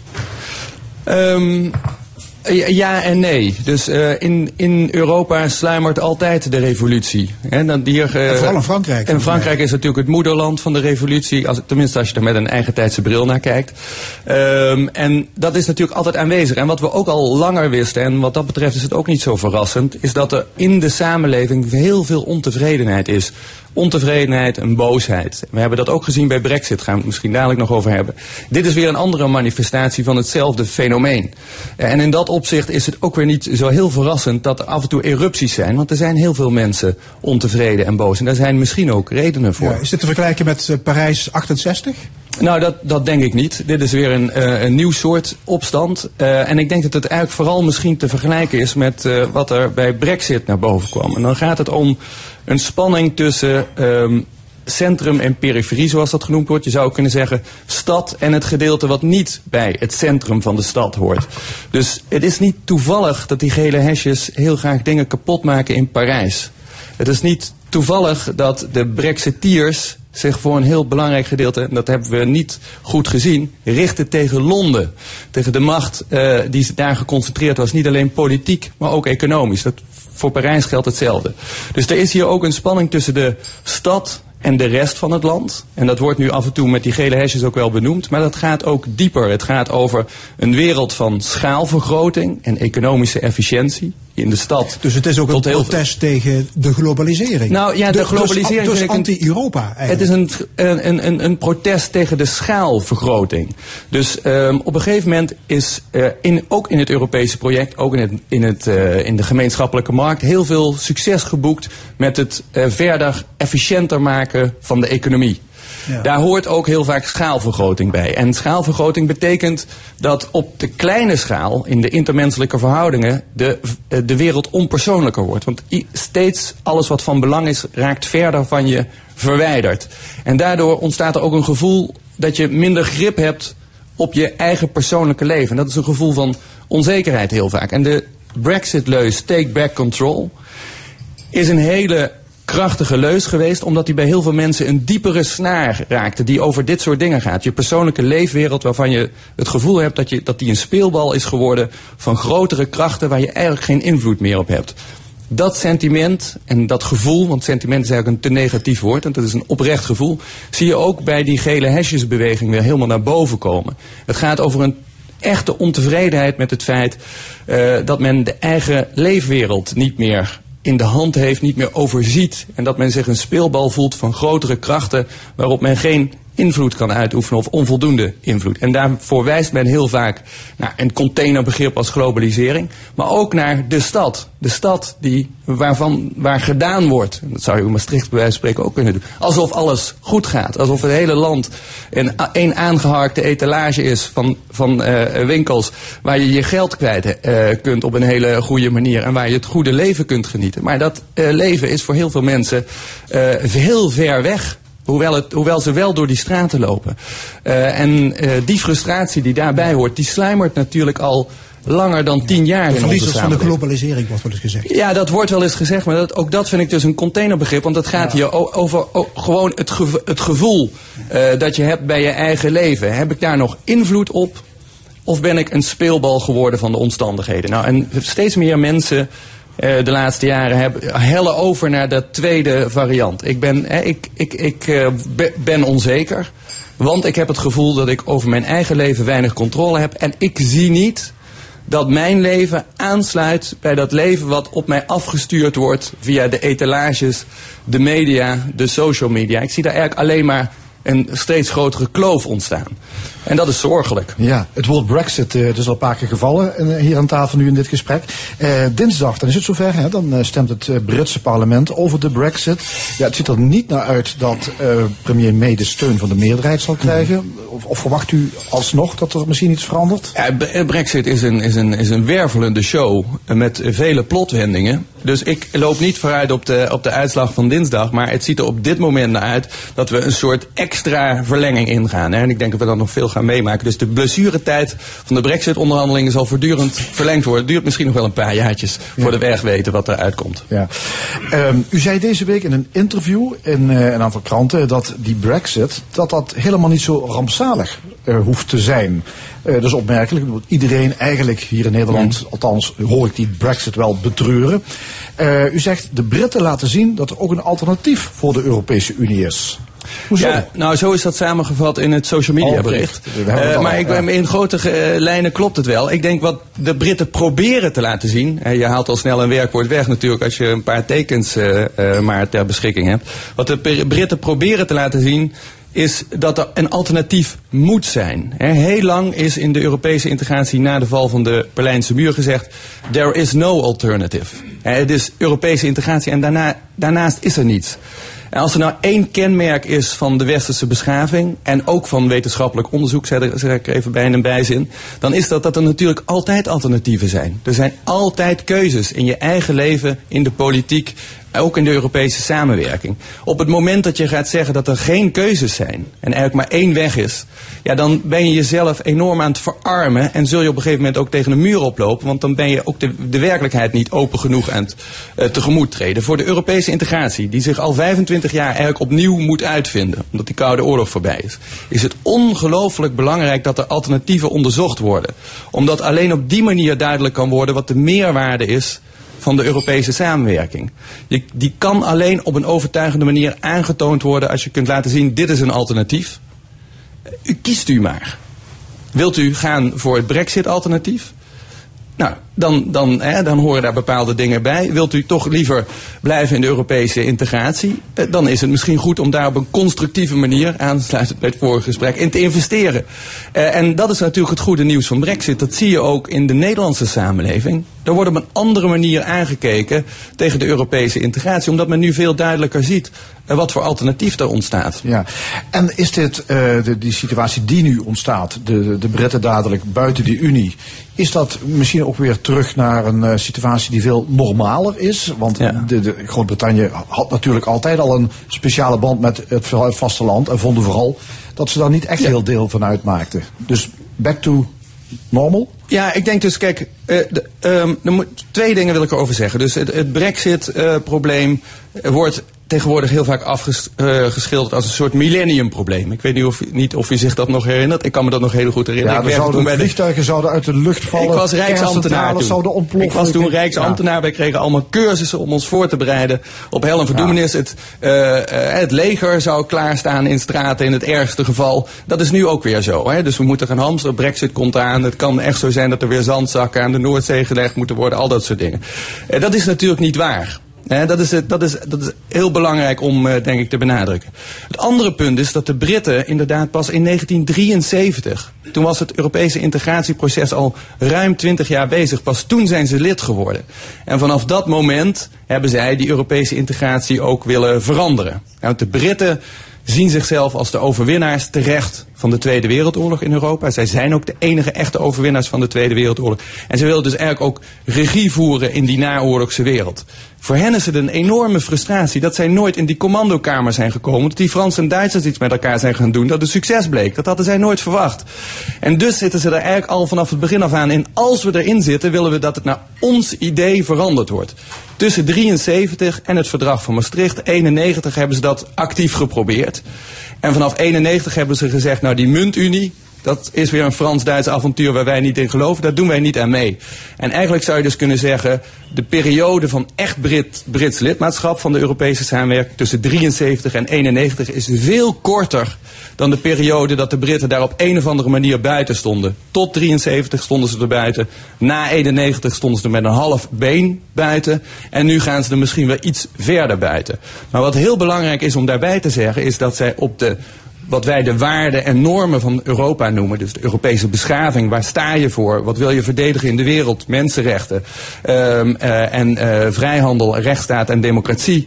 Daar zullen de Britten altijd in het kamp zitten van Europa. U kunt alle speeches van Boris Johnson erop nalezen. En wat u zal opvallen is dat hij precies zegt wat er in de preambules, de, de, de echte belangrijke stukken van de verdragen van Europa, opgeschreven staat. Daar zijn de Britten het helemaal mee eens. En wat dat betreft blijven de Britten altijd een onderdeel van de Europese wereld. Alleen hoe dat er in de vorm uitziet, of ze dat als volledig lid zijn, of als half lid, of als buitenlid. Ja, dat eh, is nu eh, op de onderhandelingstafels. En dat moeten we ook niet te zeer dramatiseren, want ze zullen ook vrienden blijven van Europa. Ja. Meneer Segers, u heeft gestudeerd in de jaren 90, eh, de, de jaren na de val van de muur en voor 9-11. Waren dat eh, jaren van hoop op een betere wereld? Ja, zo herinner ik mij die jaren wel. En ik, ik was enorm getroffen in 2016 toen Federica Mogherini hier was, de hoge vertegenwoordiger van het buitenlands beleid van de EU. Een hele mond vol. En zij gaf hier een speech over ja, wat het voor haar betekende, 25 jaar verdrag van Maastricht. En zij zei eigenlijk waar ik altijd aan terugdenk als ik aan Maastricht denk, is aan die hoopvolle jaren 90. Die periode waarin we positief in West-Europa positief keken naar kansen, mogelijkheden.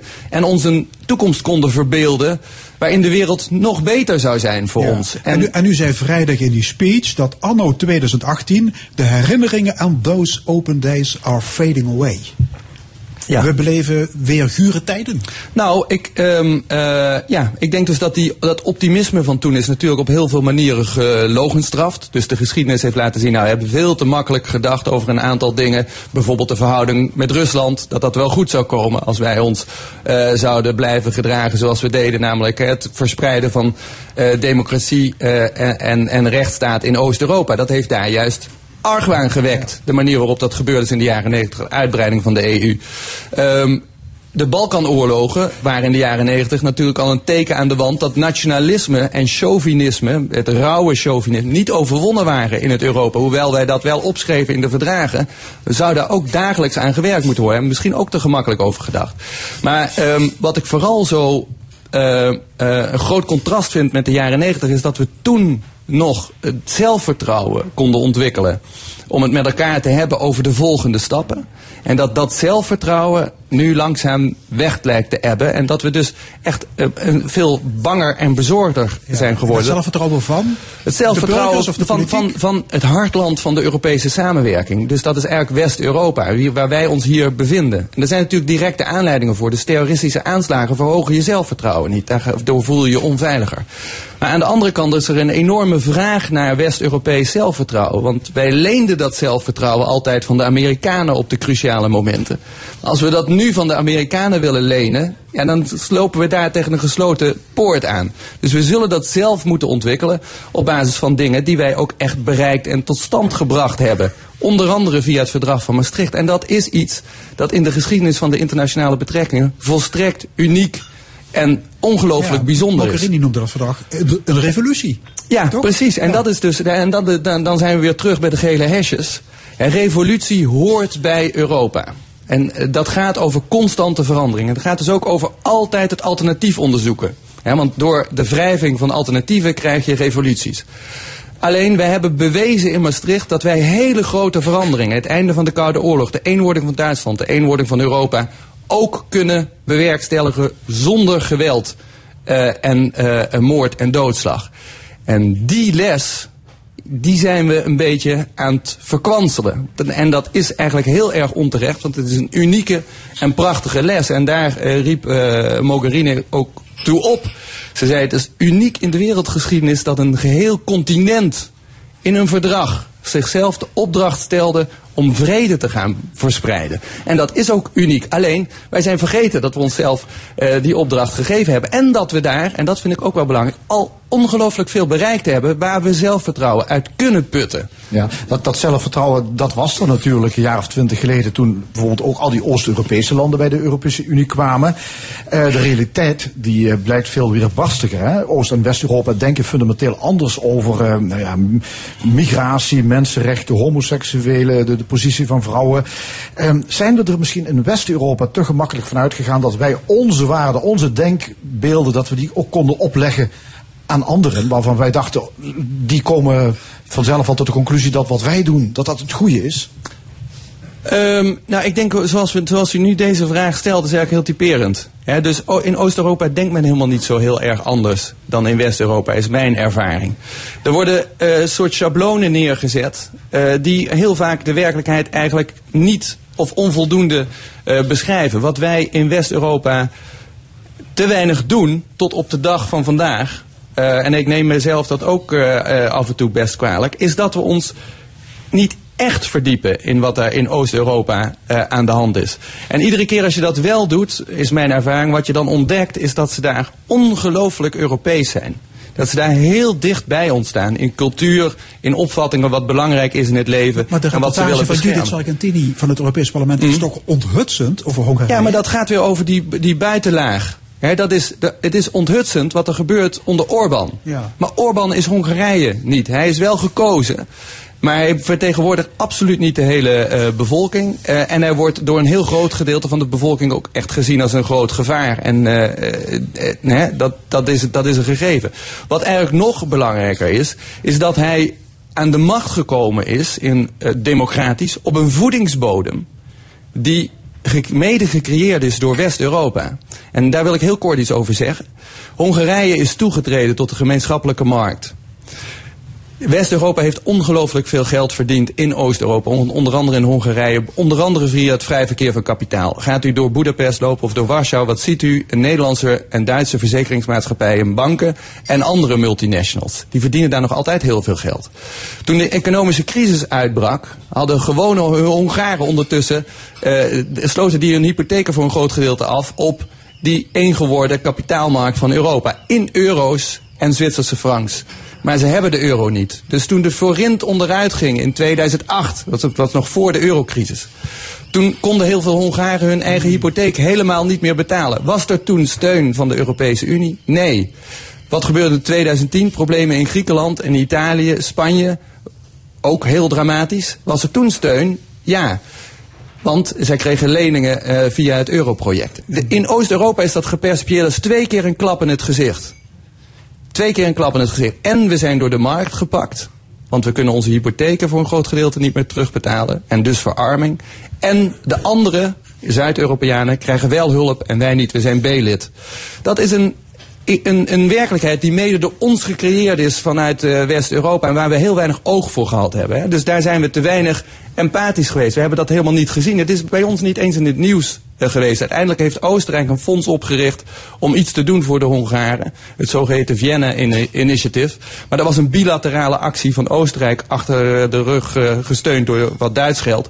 Eh, en dat heeft dus ook Europees in de politiek helemaal geen aandacht gehad. En dat zijn dingen die als je je dan in het Oost-Europese perspectief verplaatst, heel hard aankomen. Want dan blijkt dat samenwerkende Europa er niet te zijn voor de gewone Oost-Europeaan. Zoals het er ook heel vaak niet blijkt te zijn voor de mensen die nu gele hesjes aandoen. Oké. Mathieu Segers, hoogleraar eigentijdse Europese geschiedenis. Hartelijk dank. Graag gedaan. En wij gaan weer luisteren naar Pure, My Puppy and I. Straks thuis kom, dan ga ik weer met het hondje wandelen. En dan zegt hij, waar ben je geweest? Dan ga ik vertellen over wat ik allemaal gehoord heb.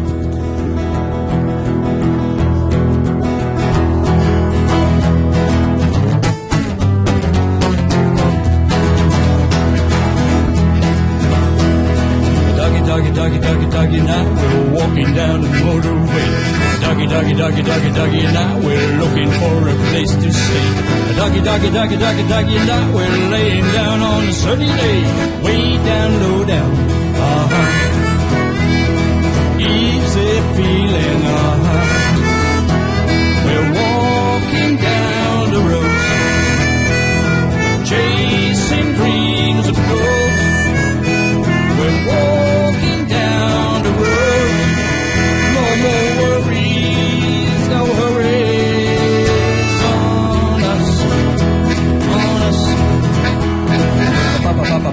papa, and I, we're walking to Burger King.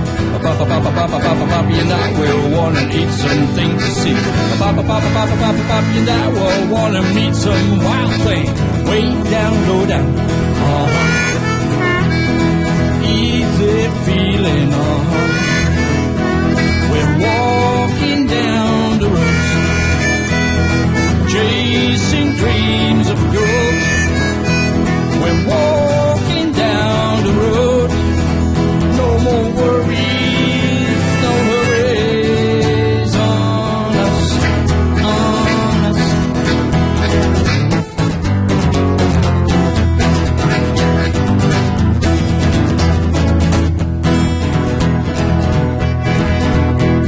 My honey, honey, honey, honey, honey, and I, we're walking down the motorway.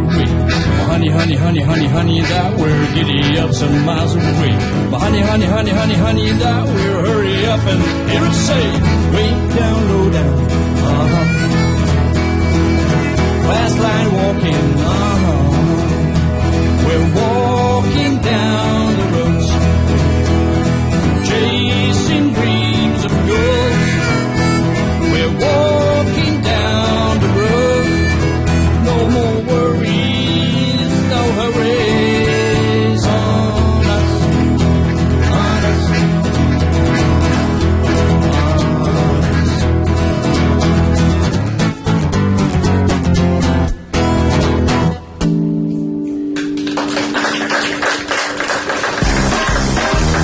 column. Vandaag met Nina Bokken. Afgelopen vrijdag moest ik een praatje doen bij een themaavond over de post-industrials. Over subculturen onder de bevolking na de mijnsluitingen. Er werd ook door een cultuurhistoricus verteld over activisme in de jaren 50 tot en met 80.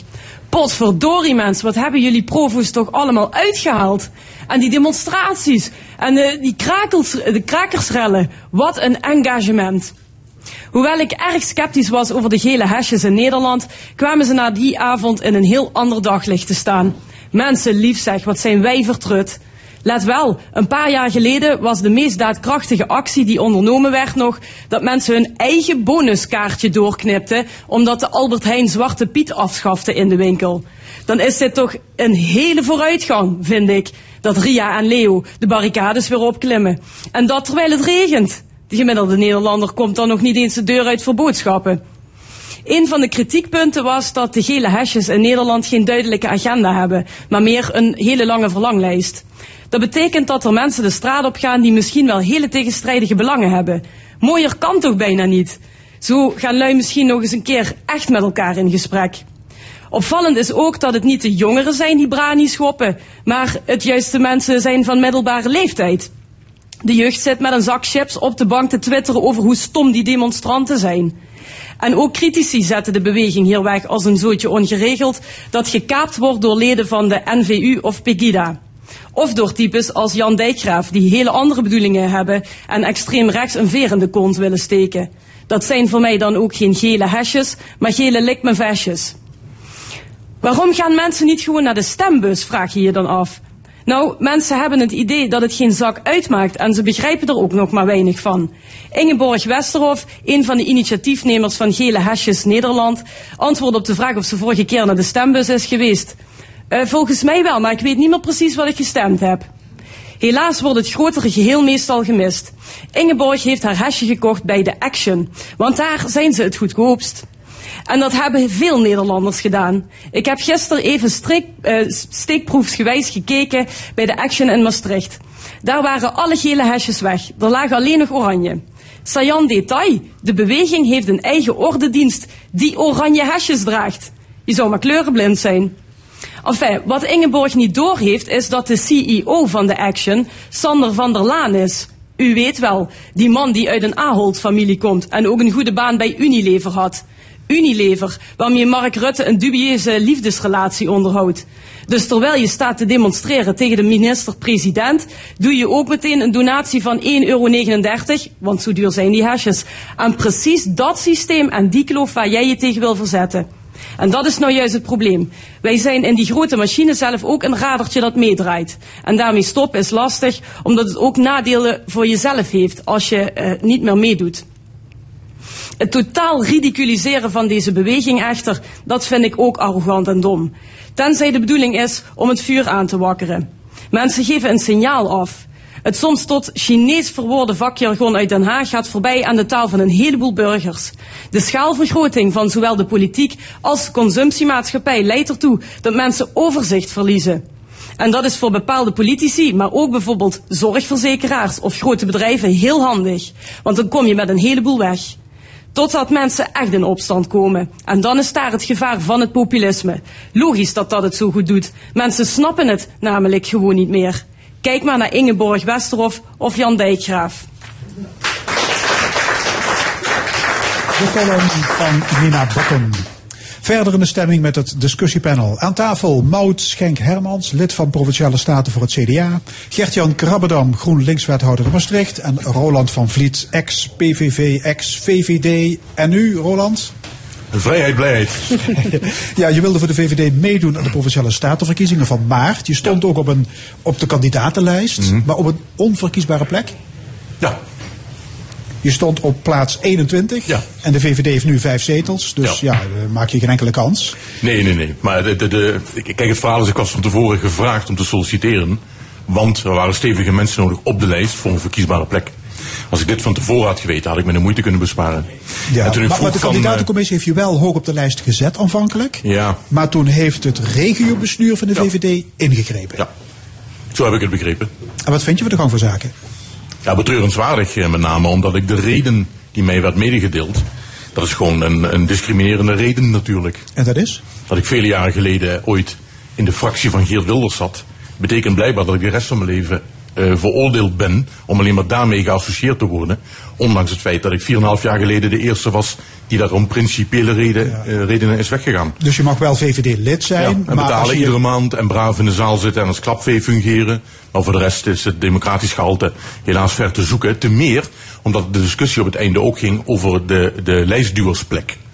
Kijk, je moest op de groflijst staan omdat de algemene ledenvergadering moest zich kunnen uitspreken over wie er op die lijst komt. Wat schetst mijn verbazing. Ook die lijstduwersplek zat er niet in, want die heeft iemand anders geclaimd die niet op de groflijst stond. Daar kunnen de leden zich niet over uitlaten. Dus dat hele systeem dat, eh, dat mangelt van hier tot Tokio. En het ongenoegen heb je nu ook het VVD-lidmaatschap opgezet. Ja, dat is nu echt eh, voorbij.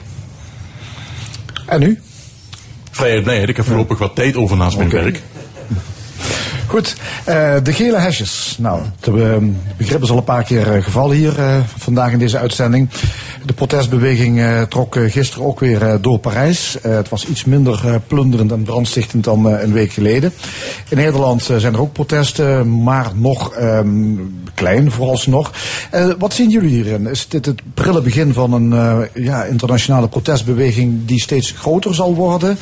Of ehm, ja, zitten we misschien zelfs al op het hoogtepunt? Hoe serieus moeten we het nemen? Gert en Krabbedam? Ik denk dat je wel een verschil moet maken tussen datgene wat zich in Frankrijk afspeelt en de drijfveren daarvoor en datgene wat hier in Nederland als gevolg daar- daarvan ontstaat. In Frankrijk is het proces op Nederland een reden ontstaan, accijnsverhogingen op, eh, op eh, eh, brandstoffen. En dat is vervolgens groter geworden naar algehele ontevredenheid over Macron, maar dat is ook een hele diverse groep. Ehm, en hier in Nederland is het protest op dit moment nog relatief klein. Gaat het om 100 mensen in Maastricht, 200 in Rotterdam en op een aantal andere plekken niet meer dan 50. Ehm, en dat is een groep die inderdaad ook ontevredenheid uitspreekt. Eh, maar die doet dat vanuit, denk ik, een andere drijfveer dan van waaruit uit Frankrijk is gekomen. Dus in die zin vind ik het niet direct vergelijkbaar. Nee, dus er, is ook niks, er gaat ook niks groots internationaals ontstaan volgens jou dan? Nou, dat zeg ik niet. Het zou best kunnen. Alleen op dit moment is het nog te. Nou ja, het is, je zou, het is niet bedoeld als kritiek, maar het is echt nog te diffuus. Van wa- waar staan deze mensen nu voor? Wat, waar vragen ze nu eigenlijk om? Wat, waar komt die ontevredenheid vandaan? En wie zijn ze nu eigenlijk? Ja, maar Maud Schenk, Hermans? Ja, ik denk dat ik eh Gert-Jan daar gelijk in moet geven. Eh er zit natuurlijk inderdaad een verschil van welke beweegredenen je aandraagt. En eh, wat ik begrepen heb in Frankrijk is voornamelijk dat mensen echt zeggen van, zelfs de middenklasses, van krijgen de, de eindjes gewoon op het eind van de maand niet meer bij elkaar. En wat ik begrepen heb, dat in Nederland, ehm, dat er andere beweegredenen zijn, dat de groep groter is qua beweegredenen waar mensen nu hun stem voor laten klinken. Er zit dan ook bij dat ze bijvoorbeeld meer naar de verduurzaamheid willen, de discussie weer over de Zwarte Piet enzovoort. En dat zijn toch iets andere redenen dan wanneer het echt je in die zin zo persoonlijk raakt, dat je elke maand moet kijken of je de eindjes nog aan elkaar kunt knopen. Ja, maar zie je het groter worden in Nederland?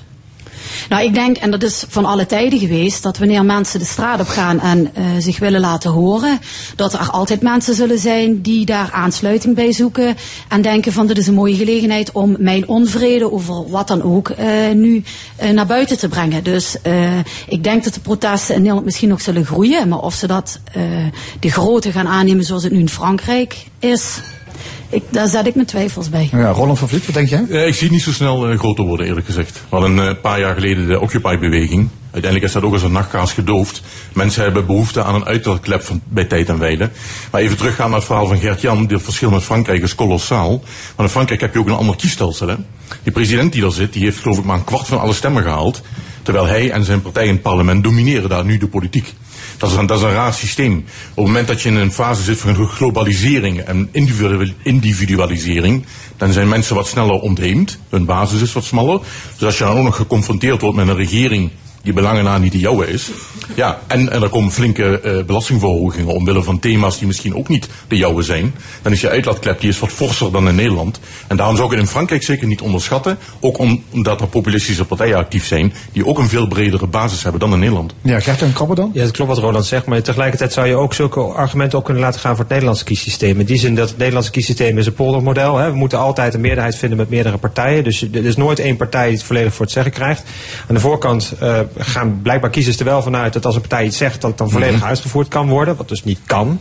Eh, maar tegelijkertijd moeten we ook constateren dat als er al iets van ontevredenheid vanuit die groep wordt geuit, gaat het toch vooral om een behoefte aan, zeg maar even links economisch sociaal beleid. Hè, eh, gewoon het, het, het gevoel dat ze aan het eh, einde van de maand, of einde van hun geld, een stuk maand over hebben, zeg maar. En, en ehm, eh, dat ze het niet meer rondkomen, dat ze inderdaad ook het gevoel hebben dat het er allemaal niet toe doet, dat er niet naar geluisterd wordt. Ja, en dan constateer ik toch eventjes, als je dat, dat, dat je behoeften zijn, dat er nog nooit in Nederland een, een, een linkse meerderheid is geweest in de Tweede Kamer.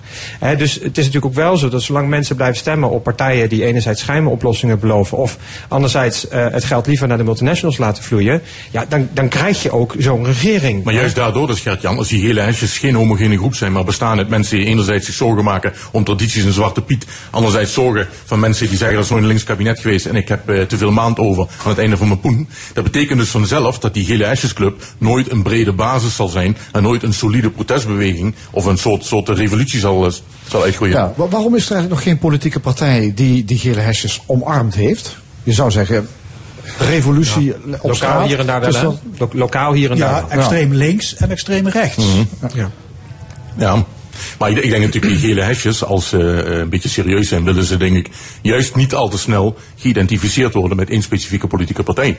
Want dan wordt het gewoon weer een ordinaire politieke eh, discussie en een moddersmeetpartij. En andersom net zo goed natuurlijk. Hè. Als politieke partij overweeg je van ja, wat is dat nou even voor groep? We moeten eigenlijk mee in contact komen, want het is wel een bepaalde vorm van onrust en, eh, en, en ontevredenheid. En die wil je ook graag horen en ontvangen en iets mee kunnen doen. En tegelijkertijd natuurlijk, je wil ook niet dat, dat weer gaan politiseren. Op het moment dat je claimt van hé, hey, dat zijn onze mensen, dan, dan ja, daarmee beïnvloed je het ook. En de vraag is, ja, als je nog niet eens precies weet wat die mensen nou eigenlijk willen en waarom die vraag er komt, ja, of, of dat nou zo verstandig is, ook als politieke partij, om dat dan te doen. En ik denk ook dat je vooral dan moet luisteren in plaats van meteen er bovenop springen en zeggen, hé, hey, dit is een, eh, weet ik veel, een SP of een PVV-beweging. Ja, want eh, extreem links en extreem rechts staan eigenlijk schouder aan schouder te demonstreren. Daar, eh, wat, wat, wat, wat kan dat gaan betekenen? Ja goed, eh, je moet er ook rekening mee houden dat we langzaam richting verkiezingen gaan. Dus dat, dat speelt ook altijd mee of je wel of niet je ergens bij aansluit als politieke partij. Ehm, ik denk wel dat eh, de thema's, de vele thema's die nu actueel zijn bij die gele hesjes, straks wel richting maart wel weer uitgespeeld zullen gaan worden. In die zin zou dit wel voer kunnen zijn voor Dit de zou zijn, verkiezingscampagne. laat ik het zo zeggen. Kijk, er, onvrede eh, is altijd het thema bij verkiezingen. En mensen springen, springen daarop in vanuit een bepaalde partij, meestal vanuit de oppositie. Hè, en de coalitie die, eh, eh, die probeert dat op een andere manier te benaderen. Ja, en goed, nogmaals, de gele hesjes staan voor mij voornamelijk van dat mensen onvrede hebben. Nou ja, onvrede is nogmaals het thema om straks aan te grijpen binnen eh, voor politieke verkiezingen. Dus eh, ik denk dat we er nog wel wat van zullen horen. Ja, ik richting zag maart. een vrouw met een, met een spanbord en er stond op, ik, ben, het tegen. zat. Ik ben tegen, was er ook een. Ja. Ik ben tegen. Ja. Dat is toch een SP-leus? Eh, was, hè? Was niet meer. maar eh, eh, nee, maar kijk, wat we in Nederland veel meer moeten gaan doen, is naar elkaar luisteren. En met elkaar in dialoog gaan. Werk wel twee kanten op, zeg ik dan ook. Hè. Het is niet alleen de politiek die moet luisteren. Ik bedoel, als ik dan hoor dat mensen ontevreden zijn en zeggen... ja, maar ik weet eigenlijk ook niet meer precies wat ik gestemd heb. En eh, ik denk, ja joh, word lid van een politieke partij. Maak je actief. Ga je daadwerkelijk je onvrede omzetten in actie. En doe dat gewoon via het systeem, de democratie... wat misschien niet ideaal is, maar, Maar daar het hebben die mensen hebben. geloof in. Die die- protesteren, die zeggen, er wordt juist niet naar ons geluisterd. Al, al, al twintig jaar niet. Ja, maar Dat goed. is juist eh, een van de eh, grieven. Volgende is niet omdat ik, het is niet dat ik nou zelf zielig ben of zo, maar puur wat ik merk als wethouder, is dat ik ook puur omdat ik wethouder ben, ik, ik ben 36 hè, ik ben net anderhalf jaar nog niet eens wethouder. En ik word nu al bea- eh, zeg maar beantwoord door mensen met een houding van dat ze mij niet vertrouwen, of dat ze mij een Hollander vinden, die moet oprot, elite. Die mensen hebben geen idee wat mijn achtergrond is, denk ik dan. Ze zouden dus moeten weten. En ehm, eh, dan denk ik, joh, hou- hoor ook eens elkaars verhaal aan. Luister ook eens naar wat die politiek dan te vertellen heeft. En als we dan met elkaar in gesprek komen, kunnen we verder komen. Er moet wel bereidheid zijn om te luisteren van beide kanten. Dan Weet je waarom dat ook moeilijk is, eh, Gert-Jan? Ook omdat wij in een mediacratie leven. Ja. Als je de chocoladeletterkoppen in zo'n telegraaf ziet, in, in zo'n roddelkrantje, dat helpt natuurlijk niet. Hè? Daar worden ook gevoelens gekweekt. Welke letters waren dat? Nou, dat is nu niet specifiek, maar ik heb er duizend voorbeelden van uit die zeven jaar dat ik zelf in de Kamer zat. Dat er bepaalde doelstellingen zijn en dat het geen neutrale feitenverslaggeving is, maar het voeden van emoties. Dat doen soms kranten ook, of andere media. Daar heb ik ook wel een andere theorie voor. Want eh, f- feit is namelijk dat, eh, wat ook gezegd wordt, we, we snappen het niet meer. We volgen het niet meer. We, krijgen het niet meer verhapstuk wat hier allemaal gebeurt. En we raken het gevoel van controle kwijt. Ik denk dat dat een hele belangrijke eh, drijfveer is van waarom mensen het gevoel van, van onvermogen hebben. Van is dit nog wel mijn wereld? Is dit nog wel mijn stad? Is dit nog wel mijn Maastricht bijvoorbeeld? En dat is heel begrijpelijk. En ik denk ook dat het ingewikkelde alleen is, dat die het gaat ook om de techniek. Als je een filmpje van 20 jaar geleden kijkt, hadden we nog geen mobiele telefoon, we hadden nog geen internet, we hadden nog geen Facebook. Dat hadden we allemaal nog niet. En die techniek die wordt steeds sneller en sneller en sneller. Alleen wij mensen evolueren niet mee. Wij kunnen die, dat niet op dezelfde snelheid eh, eh, verhapstukken en hebben allemaal last van. Maar zeker de mensen die aan de onderkant van de samenleving leven, die ook niet hoog opgeleid zijn, die, die misschien geen baan hebben, die in de shit zitten. En eh, die het gevoel hebben de, compleet de, de, de, de macht kwijt te raken die ze überhaupt het gevoel van hadden dat ze hadden over hun eigen leven. En dat is ingewikkeld, omdat daar kan de politiek ook niks aan doen. Die techniek die schrijdt voort en die gaat zelfs sneller dan dat de politiek kan bewegen. Ik vind wel, eh Gert-Jan, een systeem wat wij in Nederland hebben, die representatieve vertegenwoordiging, dat vind ik een heel goed systeem. Omdat iedereen die een stem krijgt, kan die verzilveren, het politieke toneel. Maar er staat wel tegenover dat we ook in Nederland uiteindelijk een, een bolwerk hebben ontwikkeld van mensen die vooral ook intern gericht zijn. Hè? Mensen zien nog steeds een banencarousel, laten we eerlijk zijn. Als je jarenlang voor de PvdA in de Kamer hebt gezeten, of voor de VVD of CDA, is dat nog steeds een, een betere uitgangspositie om ergens een mooie functie te krijgen dan wanneer je dat niet hebt gedaan. Dat zien mensen en mensen ergeren zich eraan. En als daar het gesprek over wordt geopend, dan word je dus weggewuifd als populist. Dat is natuurlijk ook eerlijk ergens over het debat aangaan. Hè? Oké, we gaan naar een andere actualiteit. Harry Smeets is gisteren gewijd tot bisschop van Roermond. Hij is de opvolger van Frans Wirtz. Wat is jullie eerste indruk van de nieuwe monseigneur? Nou, ik, eh, ik sta er niet tegen, negatief tegenover. Ehm, Oeh, dat ik klinkt- ken hem dat natuurlijk niet. wel heel zuinigjes. Ja, goed. Ik, eh, ja, laat ik het zo zeggen. eh, ik ben toch een wat mode- modernere katholiek. En ehm, heb ook altijd aangegeven dat voor mij instituut en geloof dat dat twee losse dingen zijn. Dat dat niet automatisch synoniem is. Dus dan Maar bekijk is je. Harry Smeets van conservatieve snit? Nou ja, goed, hij geeft zelf aan. Ik denk dat dat ook een hele goede uitspraak is. Dat hij niet meteen eh, op de voorgrond wil treden. Omdat hij een eh, bepaald doel heeft. En dat is de mensen wel verbinden aan de katholieke kerk. En eh, dus hij zal zich waarschijnlijk in de eerste instantie niet meteen populistisch opstellen. Omdat dat zou afleiden van de taak die hij heeft. En dat is namelijk weer het geloof terugbrengen. Of in ieder geval de katholieke kerk terugbrengen. naar het liefst zoals het vroeger was. Tenminste, zo dat heeft hij dat ook aangegeven. Dus ja, het gaat niet goed met de katholieke kerk. Hè? Nee. Steeds minder gelovigen, kerken staan leeg. Dus hij, hij zal het tij moeten keren. Nou, wat ik, wat hij ik zal zich heel... iets laten, laten invallen. De, de indruk die ik van hem heb gekregen hè, door het een en ander over hem te lezen, want ik heb nogmaals, ik ken hem niet persoonlijk, is dat hij iets doet wat ik zeker toejuich en wat eigenlijk in de andere discussie ook naar voren kwam. Dat is namelijk luisteren. Ehm, hij heeft natuurlijk een, een, een hele stevige achtergrond en eh, ook een geleerde achtergrond. Maar wat ik begrepen heb, kiest hij ervoor om straks eh, eerst in Limburg een rondgang te maken en vooral overal zijn oor te luisteren leggen om te kijken wat er speelt en waar de mensen behoefte aan hebben. En dat kwam net in die ene discussie ook al eh, naar voren van dat politici dat vaak niet meer doen. En ik denk dat dat inderdaad, in, in welke tak je ook zit of welke functie je ook vervult, een hele goede is. Zeker als je een nieuwe start maakt in een nieuwe rol. Dat je eerst eens met de mensen in gesprek gaat om te kijken van niet zozeer te zeggen wat jij vindt, maar vooral in je op te nemen wat er leeft en wat er speelt. En hij heeft, wat ik begrepen heb, aangegeven dat hij dat wil gaan doen. Dus voor mij is dat een veelbelovende, veelbelovende start. Roland van Vliet, hij moet met de kudde in gesprek gaan. Ja, kijk, en luisterend oor is prachtig voor al die mensen die daar behoefte aan hebben. eh, Zowel in de politiek als op religieus terrein. Maar ik benijd deze bisschop natuurlijk niet. Want de onkerkelijking, ik denk niet dat dat zomaar, eh, dat dat tijgekeerd wordt. Ehm, e- even heel kort over de Rooms-Katholieke Kerk. Kijk, de paus, dat is ook een redelijk vrijgevochten iemand, heb ik de indruk. Maar ook deze paus gaat nog steeds uit van het dogma van de pauselijke onfeilbaarheid. Rome is gewoon de baas. Zal deze bisschop ook mee te maken krijgen als hij zou willen proberen om eh, de kudde wat te moderniseren, laat ik het even zo uitdrukken. Ik denk dat dat allemaal heel erg moeilijk ligt, voordat de hele klerus rond de paus in Rome ook zover is dat je die kerk echt moet openstellen voor allerlei ontheemden of mensen die behoefte hebben aan eh, warme religie. Dat gaat heel, heel erg lang duren. Dus nogmaals, ik benijd deze bisschop niet. Ik denk dat het een hele moeilijke opgave is. Smeets is in ieder geval niet voor afschaffing van het celibaat. Nou ja, dat, verbaast je niks. Als hij dat geroepen zou hebben, dan zou hij ook geen bisschop zijn geworden. Wat is anno 2018 de impact van een provinciale kerkvorst? Luistert er nog iemand naar een bisschop? Ja, nu kijken jullie naar mij. Eh, als ik kijk, ja, ja, natuurlijk. Ehm, ja, kijk, als ik puur kijk naar het onderwijs, dan speelt het niet meer zo'n rol zoals het bijvoorbeeld in de, in de tijd speelde toen mijn vader nog een kleine jongen was. Dus eh, daar, ja, en goed, nogmaals, als, als je dat al minder hebt in een stuk opvoeding, denk ik dat dat een hele belangrijke basis is, eh, of mist, ten opzichte zoals het vroeger, vroeger was. Mijn vader is er bijvoorbeeld, en ook mijn moeder, echt mee opgegroeid. Ik zie het bij ons, we hebben het vak levensbeschouwelijke vorming bij ons op school. Dat is niet meer. Zoals het vroeger was, godsdienst of catechese, zoals ik het als klein meisje nog heb gehad op de basisschool. Dus? Dus eh, ik, ja, het is gewoon minder dan vroeger. Dus, maar dat is een voorbeeld van de vele dingen zoals het vroeger anders was dan dat het nu is. Krabbedam? Nou ja, ik ben eh, iemand die het eh, principe heel erg aanhangt van scheiding van kerk en staat. Dat duidt hier ook een beetje op. Hè. Ik denk dat er in die tijd waar Mout over spreekt eh, minder sprake was van scheiding van kerk en staat dan dat dat nu zo is. Ik denk dat de goede zaak is dat dat voortschrijdt. Ehm, Daarom en- is het toch bijzonder onderwijs. Dan mag die, eh Oh, stempel ja. toch gedrukt worden door een, een kerk of zo. Nu Ja. nog wel. Of dat, Ja. of dat zo blijft, dat zullen we in de toekomst zien. Eh, want ik vind niet dat de kerk echt een stempel moet drukken op onderwijs. Hè. Ik vind best dat er misschien ruimte eh, moet zijn binnen onderwijs over religie. En, en, en wel divers. Dus niet alleen maar over één religie, maar over meerdere religies. Omdat dat ook het begrip in de samenleving over en weer vergroot. Daar ben ik groot voorstander van. Maar als het gaat om bisschoppelijke hiërarchieën en dergelijke, moet ik zeggen dat ik erg groot voorstander ben van basisdemocratie. Eh, en, eh, en ja, misschien zeg ik daar wel genoeg wat ik vind van zo'n orde. Ik misschien komt eh, puur de informatie, het gaat eigenlijk helemaal, doet helemaal niet de zaken, maar ik ben zelf ben ik niet katholiek.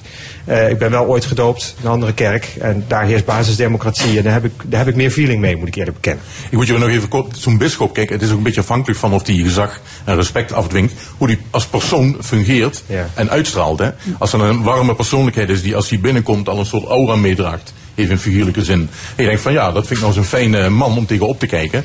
Natuurlijk kan het dan zijn dat hij, eh, dat hij succes gaat hebben in wat hij doet.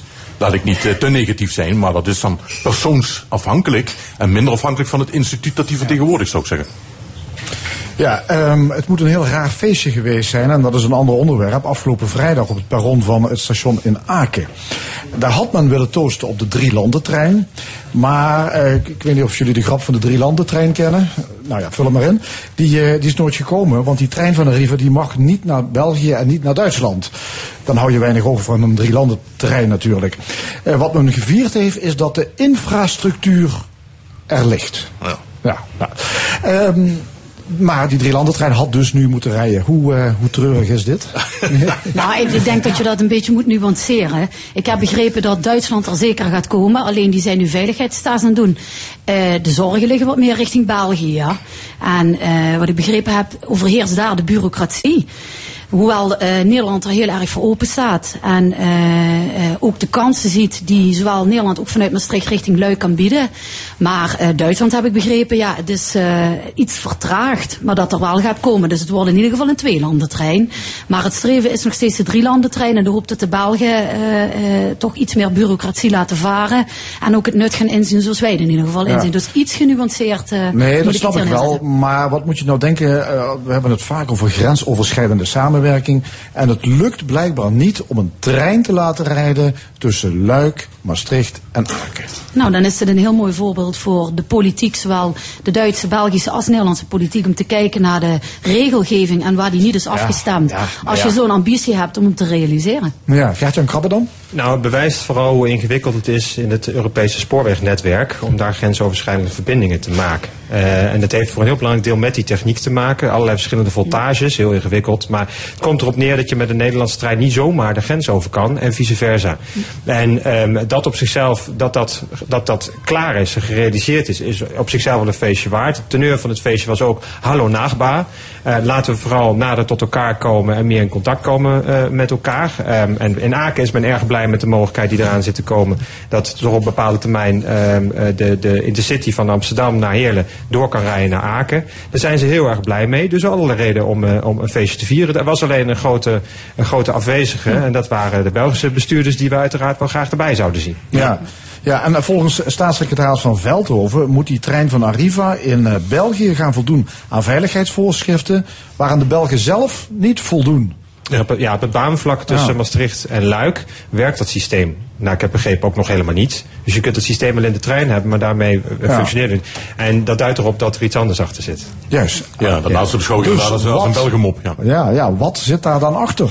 De NMBS is een overheidsbedrijf. Spoorwegen. De Belgische NS is een overheidsbedrijf en is monopolist op dit moment. Op het moment dat er een Arriva-trein gaat rijden, is dat de eerste commerciële trein op het Belgische baanvlak. En dat is wat er meespeelt. Maar je ziet ook toen ik zelf voorzitter was van de contractgroep Duitsland in de Tweede Kamer, ging het altijd over geld. En wie gaat die infrastructuur betalen? Nu ligt die er. En ik kan me nu eh, als geel hesje, eh, stel ik zou dat zijn, zou ik me kunnen voorstellen. Ja, hoeveel publieke middelen zijn er nu al gestoken in die infrastructuur? Alleen al op het Nederlandse stuk. En nu rijden die treinen niet. Dus wat hier op zijn minst nodig is, is totaal heldere, transparante communicatie. Ga nou precies na waarom die trein nog niet reed. Want uiteraard had die al moeten rijden in drie landen. Ja, maar niet meer goed, de Duitsers zijn gewoon bezig met afvinken van een lijst van dingen. Hè? Eigenlijk hadden ze dat gewoon klaar moeten hebben, Gert-Jan. Ja, maar goed, het is niet klaar. Het is wel binnenkort klaar. Dan gaat die trein in ieder geval naar Duitsland rijden. Maar als ik jou zo bespeur, gaat dat, België. ja, maar als ik jou zo beluister, kan dat voor België nog een hele moeilijke hindernis worden. Ja, omdat het niet, het is niet de bureaucratie die daar Nee. het probleem is. Dus eh, wie, wie, wie zou dit kunnen oplossen? Moet De dat Belgen. echt? De, de Belgen. Ja, iemand moet die Belgen dus in beweging zetten. Het kabinet daar is aan het vallen, dus ik zie dat voorlopig niet gebeuren. Ja. Maar goed, het zijn wel de Belgen. Die moeten het de oplossen. Oké. Oké, hartelijk dank. Discussiepanel, tijd is op. Nout, Schenk Hermans, Gertjan Krabbedam en Roland van Vliet. Heel graag tot de volgende keer. Dit was de stemming vandaag gemaakt door Erwin Jacob, Maurice Hart, Jeroen Fons Gerards, Angel Zwart en Frank Ruber. Graag tot volgende week en dan wederom hier vanuit Café Forum in Maastricht. Dan met eh, Herman Keizer met zijn nieuwe boek en live muziek van Revelin. Dit programma wordt herhaald maandagavond om 8 uur en is ook te beluisteren op onze site l1.nl en via podcast. Ik wens u nog een hele mooie zondag.